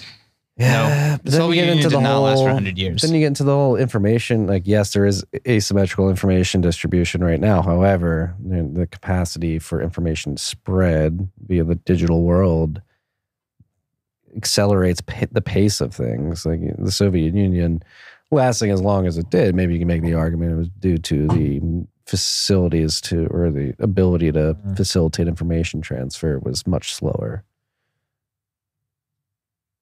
the logic of violence is changing. Shout out to the sovereign individual. Yeah, but like, I agree. People had to sneak books into the Soviet Union to actually get subversive ideas in, where today somebody can link in a Tor or VPN and access it. Yeah, I feel like there's the thing where you know your proximity to information also biases your like your out your thought on that information. So right now, Mhm. as Bitcoiners, we're like sort of very biased towards this like macroeconomic data. But I find a lot of it fascinating. I read the deep dive. I think a lot of the a lot like a lot of the stuff that you lay out is very interesting. But I think that like we ascribe a lot of meaning to this data, and I and it, the issue is not with the data. It's not with the theory because I think the theory can be correct. I think that there can be long term problems with the, the fiat system. I think that that doesn't really necessarily always equate into immediate uh, or even short term issues. Like you just might see see that not materialize, and then the que- then you have to change your whole thesis on on. I mean, we've seen it time and time again in the Bitcoin stock to flow, right? Like, Well, look, that was something that six months ago everybody I everybody accepted that. that the- I'm so happy I never pushed Doctor to right, flow. but like, and now it's like that guy is the biggest pariah. Like he'll never be allowed back in any any anywhere. Like I, I what is the legacy of Plan B's stock to flow model? It's not good. It's not going to be good. I think it was. I, I think Fantastic propaganda. Was- oh my god, It was god. gray hopium at the 3K bottom. The uh, yeah. and, and, and I have like I have big trust in the Bitcoin process. I have the biggest trust in the Bitcoin process. Like everyone's hating about Plan B. Like y'all, Plan B orange pilled so many fucking people. Plan B created a Did he, framework or for people he- to or Did he understand give them unrealistic expectations that were not delivered on? whatever. This is hyper Now people have Bitcoinization. Bad taste in now mouth. people, yeah, Yeah, I'm- uh, maybe, but this is the process. It's just the process, and like people need framing. People need like need, people need to be moved into the Yeah, but if- if direction of the, the constantly- Bitcoin If we're constantly crowing about the, the system failing, and then over years the system doesn't fail. Like at some point, you need the system to actually fail to be correct. Well, I mean, the system has failed. it already failed. Yeah, Most people right. just haven't recognized it yet. That's the uh, you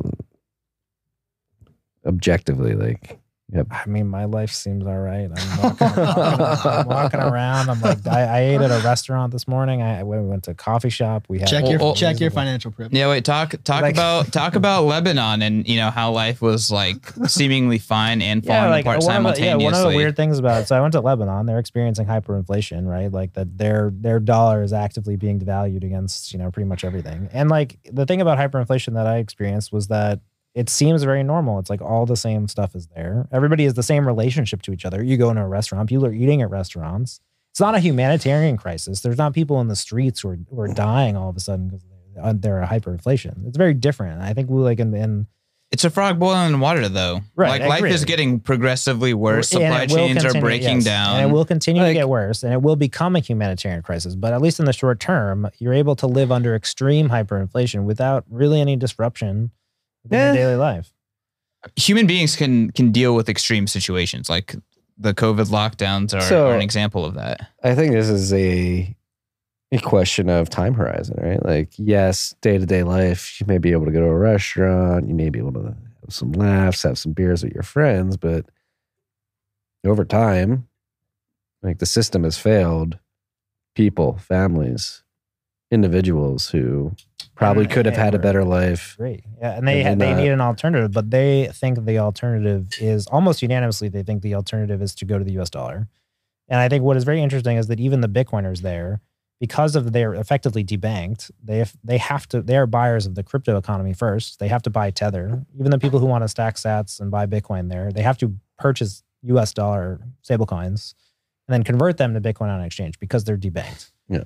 So if that's the situation today, the situation of hyperinflation is that is that people who are debanked have to buy Tether in order to have financial access to Bitcoin, and those people still prefer the dollar, then I would say that Bitcoin is somewhat in a somewhat a weaker position than it could be within that So- environment. but okay, I mean, uh, I hate that fucking argument because you have to like look at it at the spectrum. So like here is like this massive spectrum of liquidity. Bitcoin is like number 20 amongst all fiat currencies. Like let's talk let's have this conversation when Bitcoin's number 8. It's actually the sixth largest. But as long as the right now. volatility continues to to range with Bitcoin, as long as it is very volatile, people who are looking to for alternatives to volatility are always going to want something that is not volatile. You're always going to want the thing that the world is priced in, but guess what? Soon that's going to be fucking sats because it's agree. actually stable.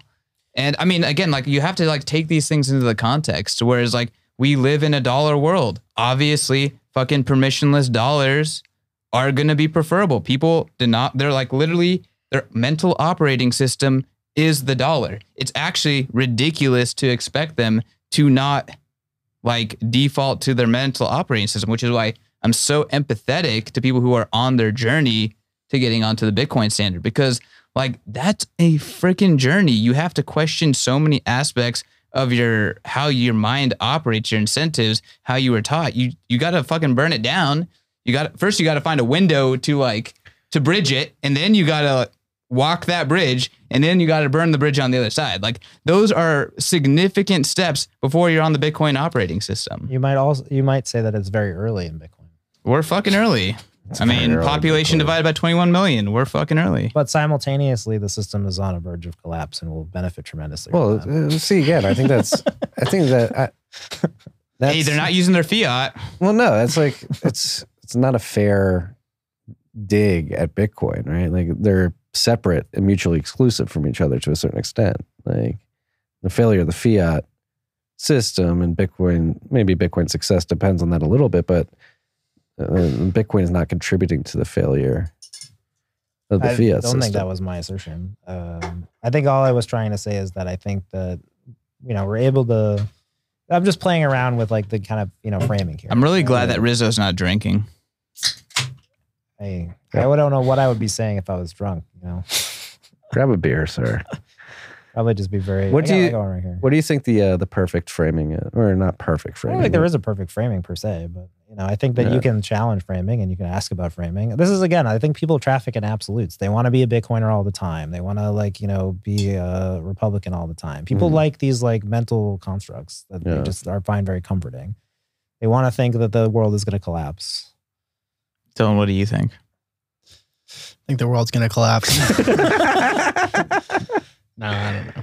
Yeah, but look, I mean, like major religions have been saying that for years. I mean, this is a part of their operating system as well. Like, right? Like mm. the, I, I'm I'm Catholic. You know, I'm supposed to believe that at any moment the world could end and the divine the raptures you know, upon rapture. us. You know, everyone will be judged, but that's that's not how. Well, everyone is judged at every every moment of every day. right. But I'm just saying, like, that's a good example of like what's incorrect about their thesis. Then you know, and do we take them as you like obviously because there has been no fall of civilization after two thousand years, we take Christianity's message of you know there being a rapture less seriously. So we're promising a financial rapture. I mean, Civilization has fallen. It's degenerate. I don't think Bitcoin needs a financial rapture. I think we need to get we need to spell that. I think it's outrageous. I don't think it does either. That's that's the point I was trying to get to. I don't think Bitcoin needs it. Obviously, it doesn't. Like, we're using it right now. So without that, uh, like the communism and capitalism remained alongside together for a while. Yes. To this day. Yeah, still to this day. I don't know. I mean, I feel like central banking is a mark is, um, is a Marxist. I mean, yeah, sure. We're still we're still grappling with the fact that we have centralizing institutions, but like economic uh, calculations via central coordination, like there was a battle. The battle was concluded. Obviously, you know our Who says? I mean, I think our right now our position with China is the weakest that it's been in decades. And I, would, I mean, you could say that China is also shooting themselves in the foot by, you know, by moving away from the free market uh, philosophies that made them relevant again. All I'm trying to say is that like there was this battle. These two simul- these two uh, side by side systems did exist simultaneously, and it fell apart They because one system was much better at allocating capital. And I just think that like but they do currently coexist. I think that there's like this reemergence through the corruption of centralized institutions that has, you know, creating a in One one quarter of the world's population lives in a communist country. Like you know, one seventh. okay a totalitarian country. I don't know if Sure. they're actually communist. well, that's actually Well, like yeah, I guess that's a fair yeah with China. criticism. It's like the weird, particularly in Bitcoin. For me, somebody who grew up like hearing China's communist, communist, communist. It's very interesting that, in my opinion, the most capitalistic part of Bitcoin to date Mm. has been the Chinese mining community. Like by Sure, by agree. far, like it's like wait, how are they the most capitalistic? Well, those those guys were people who grew up with Western values, right? And they broke from their culture, and they ultimately paid a very heavy price because they all got you know, kicked out of the country. Mm, Mm, a lot of them, so I think like I think the Chinese old Chinese a lot of them left their country and are doing very good here in the United Sure. States. Agree. yeah. Yeah. But I think those guys are hardcore, and like that's the kind of you know to ask the Bitcoin asked them to endure that hardship, and they they did. Yeah, like this. Fucking yeah. like this machine.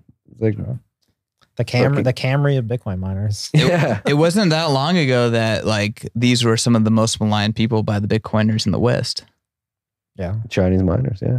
I mean, I again, I I, I honestly think that Bitcoiners don't know what is good for Bitcoin. I hey, Themselves. I've been I like to think I've been very Oh, everything is good for Bitcoin. yeah. No, I, but like when it comes to like The- sh- Bitcoiners don't I admit that. needed- they I think a lot of things to- are bad for Bitcoin. I need Bitcoin. to say something that Dylan would like. Yeah. I think when it comes to like giving the Chinese mining uh, industry like props where props are due, I like to think that I mean, they built that without any venture capital. They built it all themselves. They outcompeted literally all of the, The rest of the world. backed mining companies. yeah. To think like one of the, my favorite dichotomy stories is that you know Silicon Valley goes and invests all these millions in 21.co. You know they they Silicon Valley like has Intel building mining chips for them in 2014. They have this huge infra, like advantage, right? They have the the best American manufacturer who's just today entering the market making their chips. This is 2014, and then they go and they totally just like totally lose that opportunity to a bunch of Chinese kids who like grew up in like rural nowhere who like you know build mining build mining facilities with three fucking walls yeah. you know like, like don't have that don't have a ceiling they got 15 people like sleeping around the mine and they rose to like actually like they ran the game Yeah. They had 60% of the network hash rate until last year. yeah so i think those guys like talking about getting a raw deal i think you know they really went all out for the coin Like, and But at the same time, they knew they went all out, and they felt like the coin owed them something to some degree. And I'm not trying to like, all- I'm not not trying all to throw of that them. on No, no, no, all no, no, miners, Not but of them. there, there was I definitely think- a I- cohort no, with the all within the of them. Bcash realm Jihan. that yeah, I but, think I think the most underrated of the Chinese Zed is Wang Chun, who's Yeah. all- all- all- like within the pantheon of Bitcoiners. Like I would say, like top ten, F2 top pool. Yeah, top ten. Top he might be the he might be the number one Coinbase uh, message troll of all time. Oh yeah, well. that stuff which has been fantastic, and then also his undermining of Jihan and the mm-hmm. activation of uh, Segwit on, on Litecoin. Yeah, which was all Wang Chung. I think Wang Chung, but he's somebody nobody knows about, right? Like, and he's sort of he's um, happy about that. His his, his boss. Freaking one Bitcoin donation to Luke Dashjr was pretty badass. Right. It was, uh, 90, what was it, 9,999 change transaction. Yeah. Oh, He, he gave him one Bitcoin, zero fees, mined it with his own pool, gave himself back Nine friggin' 9,900 Bitcoin. hey, Uh, at Statoshi on uh, on Twitter if you're looking to follow Yeah. somebody. That is uh yeah, yeah, the Western perspective does definitely perturb our view of what Bitcoin is, what it has been, and how we think of ourselves in in the context of it. Like I think going back to like the stablecoin thing, that's that was a, a very hard thing and still is for a lot of people who would consider themselves like hardcore Bitcoiners to stomach. It's like uh, you have to recognize that oh, right now it's serving a needed onboarding function both for Bitcoiners in the developing you know, world and also for people who are not. Right. Just straight access to dollars. yeah. It's needed. Yeah, well, that's the other question. Like, is it actually access to dollars or just some synthetic? That doesn't dollar? matter. I mean, are Yeah. your dollars real? Are dollars in your bank account real? Like the whole the whole system's how, how do you- fucked. How do you not square like you have this like perfect model of like the credit system, but then like n- you know nobody really cares if any of this stuff is real. Like literally the stable coins, like nobody cares if they're really backed. Like, so the market still operates like you know. That's the whole the whole system is the same shit. This is why this is why Bitcoin will ultimately allocate capital better. That's the end Yeah, game. yeah. Is I think everybody Bitcoin will on that, allocate capital much fucking better than the fiat system, and therefore that's why everyone will migrate it to it because they will have fun staying poor otherwise. It's kind of funny. I mean, like someone, I think a hedge fund just took on like a four billion dollar short of Tether. They like borrowed. Oh yeah, that, that was super They- weird. What they- was yeah. They like got USDC. Was it Ackman? So- I don't know. I I, I don't think so. I forget who it was. I saw that the other But, day. like, yeah, they- Just like- Rizzle, finish. they just borrowed. They borrowed uh, four billion dollars of of Tether somehow. Um, sold it and bought USDC or another. How did they benefit from that trade though? If Tether if Tether collapses, then they cover their shorts and profit the difference. Yeah, the peg breaks, but the whole tether like reserves thing, like I think people severely discount the fact that Bitfinex tether company was holding Bitcoin in in the reserves, right? And they started holding Bitcoin in the reserves like at a way lower price. It's like I like. I, Well, this is why like on the paper, all the Gox people could be made whole. yeah. Yeah, but that's a whole nother clusterfuck. Wait, no. Oh yeah. Well, in the U.S. dollar sense. Right, in the U.S. dollar sense, yeah. yeah, like I think I'm contrarian in the world right now. Uh, I think Tether is probably like over reserved. Like I just feel like this is one of orders the biggest magnitude. differences between the Bitcoin system and the fiat system and, and cryptocurrency system that we don't talk about. Whereas like Bitcoin is very logical, like it needs to add up, and it has this mathematical certainty. And then the rest of the system is just like there's just it can just operate on anything. Like literally, it doesn't have to make any sense. And like, It's how is clown that? world. How is that not a strategic advantage for that system? That I can just literally wipe this like. It works until it doesn't, right? There's but see there are trade-offs, Pete, and it exists within a world where Bitcoin also exists. And then you have to weigh the capping out the the advantages and disadvantages within capital allocation. like there's between no both uh, so like there's no current equation that sums up why life in the universe exists like you can't math that out so therefore the universe exists in a way that is like mathematically improbable like we don't know how to define that so then why does that all why should that apply to ec- As a good Catholic, I want to thank you, God. There's been a lot of religious big ups in this conversation Oh man. I mean, hey, there's there's a lot of like kind of religious Well, I made kind a of joke trends that yesterday. I emerge said- within Bitcoin. I said the universe and the fiat system are all both infinitely expanding. Yeah. It's just a question of how fast they're expanding, when they dissipate. Yeah. yeah. Like is the fiat system just the universe on another scale? God, Like is that, uh, God, it's not. yes, I win. It's Yeah. not. It's not. No, everything is math. Yeah, it's all fractals. Except the universe. the universe is fractals, Rizzo. Maybe Bitcoin was the one equation for the universe. Wow, you're all gonna. That's like bullish. That. I knew that. I knew you were gonna like. tweet it, tweet it, So bullish. tweet it. Maybe it was Einstein's equation for the world. Let's Yeah. get cosmic. Yeah. I just felt like we had to push that there because that was what was expected of us. After That'd probably that. get like ten thousand likes on Twitter. Can I just say that this might be the only podcast where no one addressed the pe- the freaks on TFTC? So Oh, big up to the freaks. kind of a disappointment. But Wait, what do you mean? Already did. I said, "What's up, freaks?" oh well, none of us did. What up, freaks? Hey, Sorry for the bearish stuff, I guess. No, I God, I thought we were gonna talk about Bitcoin Magazine, and then it's just I- I- I the the a the little Rizzo Bear I Diaries. plugged it. I plugged it. I, I was trying to plug it. I was talking about the comedians that we're having and the celebrities. That's a conference. You know, like Derek Zoolander was like the beautiful celebrities. Fuck the celebrities. uh, the best things about the conference is the fact that there's going to be thirty thousand fucking Bitcoiners coming together in one place. Oh, That- the fact yeah. that these celebrities are there, that's because they're serving us, so they can get down on their knees and you know continue to. about the other day. I was- oh. they're serving us. They're serving the Bitcoiners. We are really important, and I they want I- to entertain our demographic. So I was talking with Pierre yesterday about this. I was like, I think what we could do is like, do you think it's still too late for us to get the Guinness Book of World Records? We can do the world's largest smash buy. We can just have twenty thousand people smash buy. I think Cash App would We love tried that. that. at Bitcoin 2019, and the price immediately went. But like, you know, you get twenty thousand people just smash buy. You bring Sailor on the stage and he smash buys and On Cash smash App. He just buys, smash buys everybody ten thousand. Bitcoin. The crowd would like be really into it. You know? I smash think I think it, we should we should put it into the programming. Let's hit up P. hey, we started the smash buy in 2019. Yeah, it has to be a. It has to be a. We, we in the Book of World programming we're gonna credit Marty and Matt and just say like Guinness Book of World Records. smash largest- by in honor of TFTC It's 2019. like what a funny entry where We it's like lar- smash- largest cryptocurrency smash by.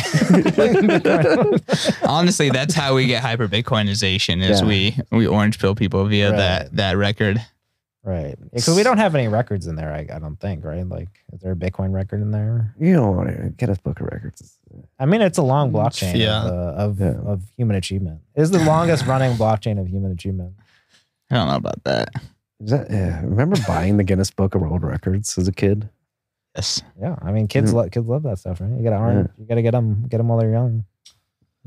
You know. Speaking of getting them where I go, oh, this, I want to bring it up. Uh, when we were at Cooper's last night, um, the gentleman we were with noticed the kid had to be like 13 years old. And he was like buying NFTs and just like asked some questions.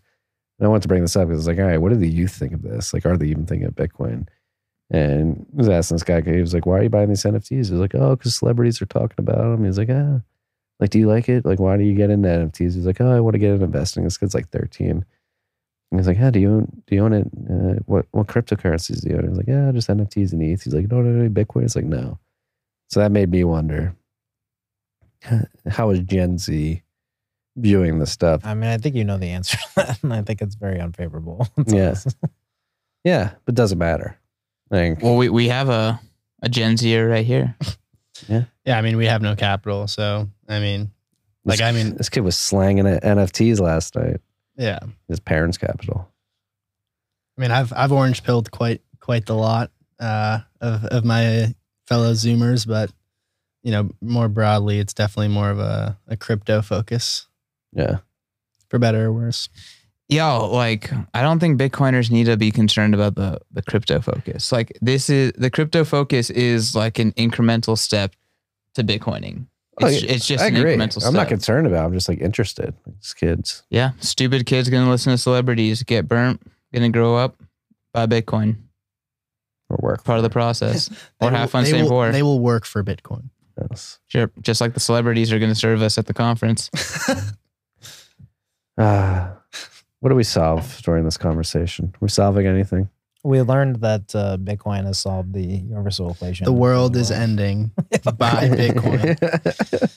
Yeah, or the only way to save the planet is by buying Bitcoin, Yeah. which I endorse that message. it's one or the other. Like it has It's to be both. one It's of both. the- uh, no, what you, what you got to anchor yourself to is like blocks are produced. If you want to send a transaction, will likely get included in a block. But you can't think about the price. You can't try to time the fiat world either. Like I remember 2013, 2014, when I first got into Bitcoin, I was making my wife cry at brunches. She was my girlfriend then. We were long distance. She'd come to Chicago. And I'd just like lock myself in a room that week, like learning about Bitcoin. She shows up and I nobody to vent about my Bitcoin views on. And then we'd go to brunch and she'd be crying by the end because I'd be like, it's all gonna fall. It was like around your age. Like Oh, I was man. like, it's all gonna break down. The math We need to doesn't buy- add up. It's it's literally a Ponzi. Like, oh, People are gonna be starving. So like thinking like I've been there. tough, Yeah. Well, see, the thing is, is that none of that, that none of that's going to happen because Bitcoin exists. so we'll be No, all right. this We'll is be like all a- right, fam. This is a comment more towards like, all right, you can think like the world's ending, but it's it's not. I just think the world has a long history of not ending that we need to acknowledge. Yeah. in this conversation. And we are here. I second Yeah, that. The world's not going to end, and uh, yeah, we're going to keep innovating with Bitcoin. So that's why we uh, there's there's hope. yes, there is. Who's that looking At? That's Jimmy Song. at? Uh, Jimmy. Yeah, he wants your attention. Okay. Yeah. Y'all, as someone who's gonna completely dethrone Austin, it's pretty impressive. pretty fucking impressive how many uh how many Bitcoiners we've been just rubbing shoulders with by being here. So it's the been Bitcoin. Commons is a pretty chill place. Yes, sir. Pretty chill place. So Marty, I think we have to have a bet. Oh God. I I, I think if an Austonian moves to Nashville, then I need to get some sats, and then if a Nashvilleian moves to Austin, then uh then uh I can pay you out some sats. No, I'm not making that bet. no confidence. Because all it takes is one. no confidence. We need like a list of people. I mean, verified Bitcoiner. Huh. What is a Bitcoiner? Don't, don't. Don't talk to Pete Rizzo. This is this is that was some Pete Rizzo bullshit. There there are I'm 100% Bitcoiners. correct about that. There you are can, You can identify as and a they Bitcoin all the time. There are no Bitcoiners. You can identify as a Bitcoiner. Uh, yeah, I don't think anybody's moving to Nashville. I mean, no, that's I don't like that bet. I don't Okay, like that see, bet. no confidence. It's It's, just not. Ex- fine. it's just not exciting enough. All Not exciting enough. Whatever. I need to. I need to be thrilled if I'm going to bet. Matt always has the worst bets too. You know, we can bet on them shaving their mustaches, like when everyone's going Uh, to who does it first? Oh, that's a good one. Who's going to shave their mustache first? Dylan, what was it like being a openly mustached Bitcoiner? Uh, it was great. got a lot of got a lot of compliments. Awesome. Not really. Was that your? It was a first- pretty bad time with a mustache. Yeah, it was. Uh, yeah, it was my my first committed committed stash, but mom wasn't a fan. My wife makes me me- like I'll I'll do the same where I'll grow my beard and then I'll shave it all but my stash and I'll walk out. She's like, ah. Honestly, you, you could you could rock it. You got. Oh, you, yeah, could, I You could definitely rock the fireman, policeman look. Like oh. oh. So we're getting deep into the fantasies here. Ugh. no right. comment. I got to take a piss.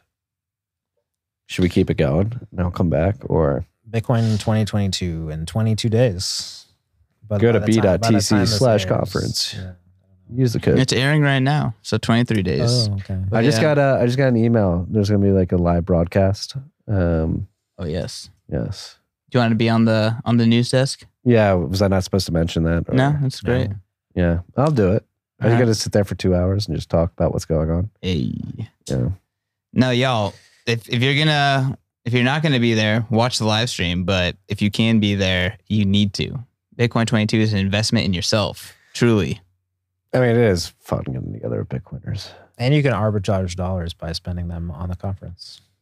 That's true. Or you can give us Bitcoin and get a 30% discount. But And you could be part counting. of the Guinness Book of World Record breaking Smash record smash. I, I wonder how hard they must have somebody on standby, right? Like in case somebody something happens. It's like we should coordinate that. urgently. A, a some sort of record, right? Like how do you know what a We'll, record? we'll put you on the task. I mean, you could Yeah, thanks. you could probably look at Book Order. Like Cash App probably has that data. Yeah, large. They, they would like to be in that. That's a good sponsor perk. You know, you Yeah. got you in the Guinness Book of Thank World you, Cash Records. Yeah. Yeah, Also sponsor the pod. not right now, but we'll get them back. Oh, okay.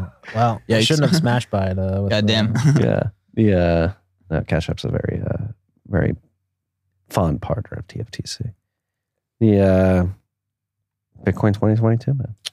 I can send you some of the Bitcoin that I that I purchased. Making a transaction that thereby increases the health of the network. Yeah. Well, again, we did the Smash by 2019. Obviously, there wasn't as many people there, but we went into a two-year bear market after that. Or Well, that's not good. we were in the midst of a bear market. no, we were we were going up to fourteen thousand dollars back. To, yeah, I mean, that was that was pretty much all plus PlusToken. was a PlusToken. I think like they started dumping. So Uh, yeah, we smashed by, and then we went. We didn't hit the bottom until March 12th. honestly, Bitcoin 2019 was really special. Like we're we're all hanging out there, watching talks, and then every single time a talk was over, the price would come back up, and it'd be like a thousand dollars more. I found out I was having a. My wife was pregnant with my son at Bitcoin 2019.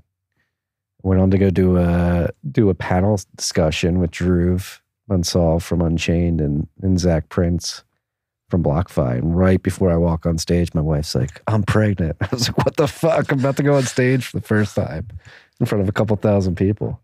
That's awesome. Thanks. I was like up there, like trying to talk about multi-sig. I was like, oh, fuck, I'm your dad. Well, cheers to you, man. That's amazing. Thank you.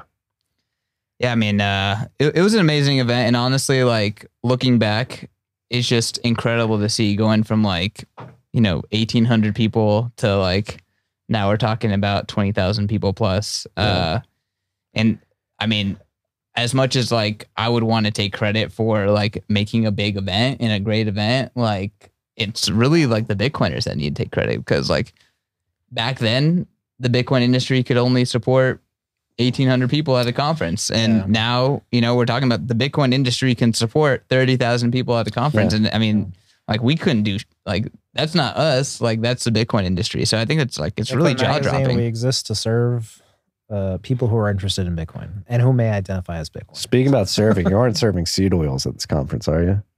i mean Sure, why not? Not that i plan on but i mean there's going to be a lot of food trucks there can't make any promises on Here comes uh, Rizzo what on the case doing. of why seed oils are good. I don't know anything God. about seed oils. I just respect Canola my- oil is good yeah. for you. yeah respect why do your, I- why your do gut I, biome Why do I want to even take the time to interface with that argument? for your health. why did that even come up marty are you concerned about seed oils That seed oils is my favorite meme right I like now. meat. I like vegetables. I like things that don't fall into those categories. I'll eat whatever. Okay. All right. i mean i'm drinking beer right now I'm drinking. Is there any seed oils in Shiner Bock? I don't know if there- there's there's wheat there's wheat. I put the seed anti seed oil stuff like up there with the tungsten cubes. They're No, they're completely different. they're the different. same. Tungsten. Tungsten is a shitcoin. keep sacking sats freaks All right. We'll see you guys at Bitcoin 2022. I'm about to piss myself. Read Bitcoin Magazine. We definitely don't want to end the episode with that. That would, Should- that should- would be, uh, that would be really bleak ending. it's going to be worth it, right, guys? What? This life. Bitcoin, the conference. I'm kidding. Absolutely. Absolutely. Like, Jesus Christ. I mean, we, we've all been there. We know how it's, It's going gonna to be be. we haven't even really got into the you know yeah the bear market Yeah, You can't be saying things. Shut like that. no, I mean, you can't be questioning the worth of the. there, there's absolutely no question in my mind that if you don't invest in yourself and buy a conference ticket, you know, at least you can buy Bitcoin, but you're going to be regretful. Where can we buy conference tickets? B.tc forward slash conference. And what code should they use? What would you say to people who would rather take that money and stack Sats? That's fine. Watch it on live stream. Okay. So you're not going to make it. Marty's literally about to piss himself right now. His legs Let- let's, No, I'll be let's, let's make I'll be this take longer. You're not going to. I'm actually good at holding my pee. I can hold my pee. You're not going to make an argument that they should buy conference tickets over Bitcoin. Well, they just hate themselves. It's fine. Hey, I bought chairs for this studio. I'm sitting in a chair. He's uh, you, you can't replace the experience of the conference, even with sets. sure. Yeah. I honestly think going to the conference is going to help you make more sats and hang out with more Bitcoiners. So I encourage it. Well, I mean, story that I heard recently last year, Natalie Brunell was there handing out T-shirts for Coin Stories. Like literally showed up, bought a ticket as an attendee. Was how- like doing her own merch, and now she's going to be on the main stage. Okay. Met Bitcoiner, she got involved.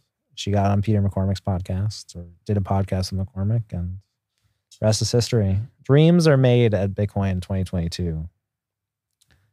Well, that dream was made at Bitcoin 2021. Right. New dreams will be made At the Bitcoin conference.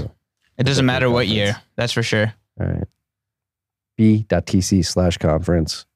Come join some fellow Bitcoiners. We're going to smash by into the Guinness Book of World Records. And I, it's going to be, to make that happen now. it's going to be incredible. Gentlemen, let's go have a night. All right. Cheers. Cheers, Marty. Thanks. Peace and love.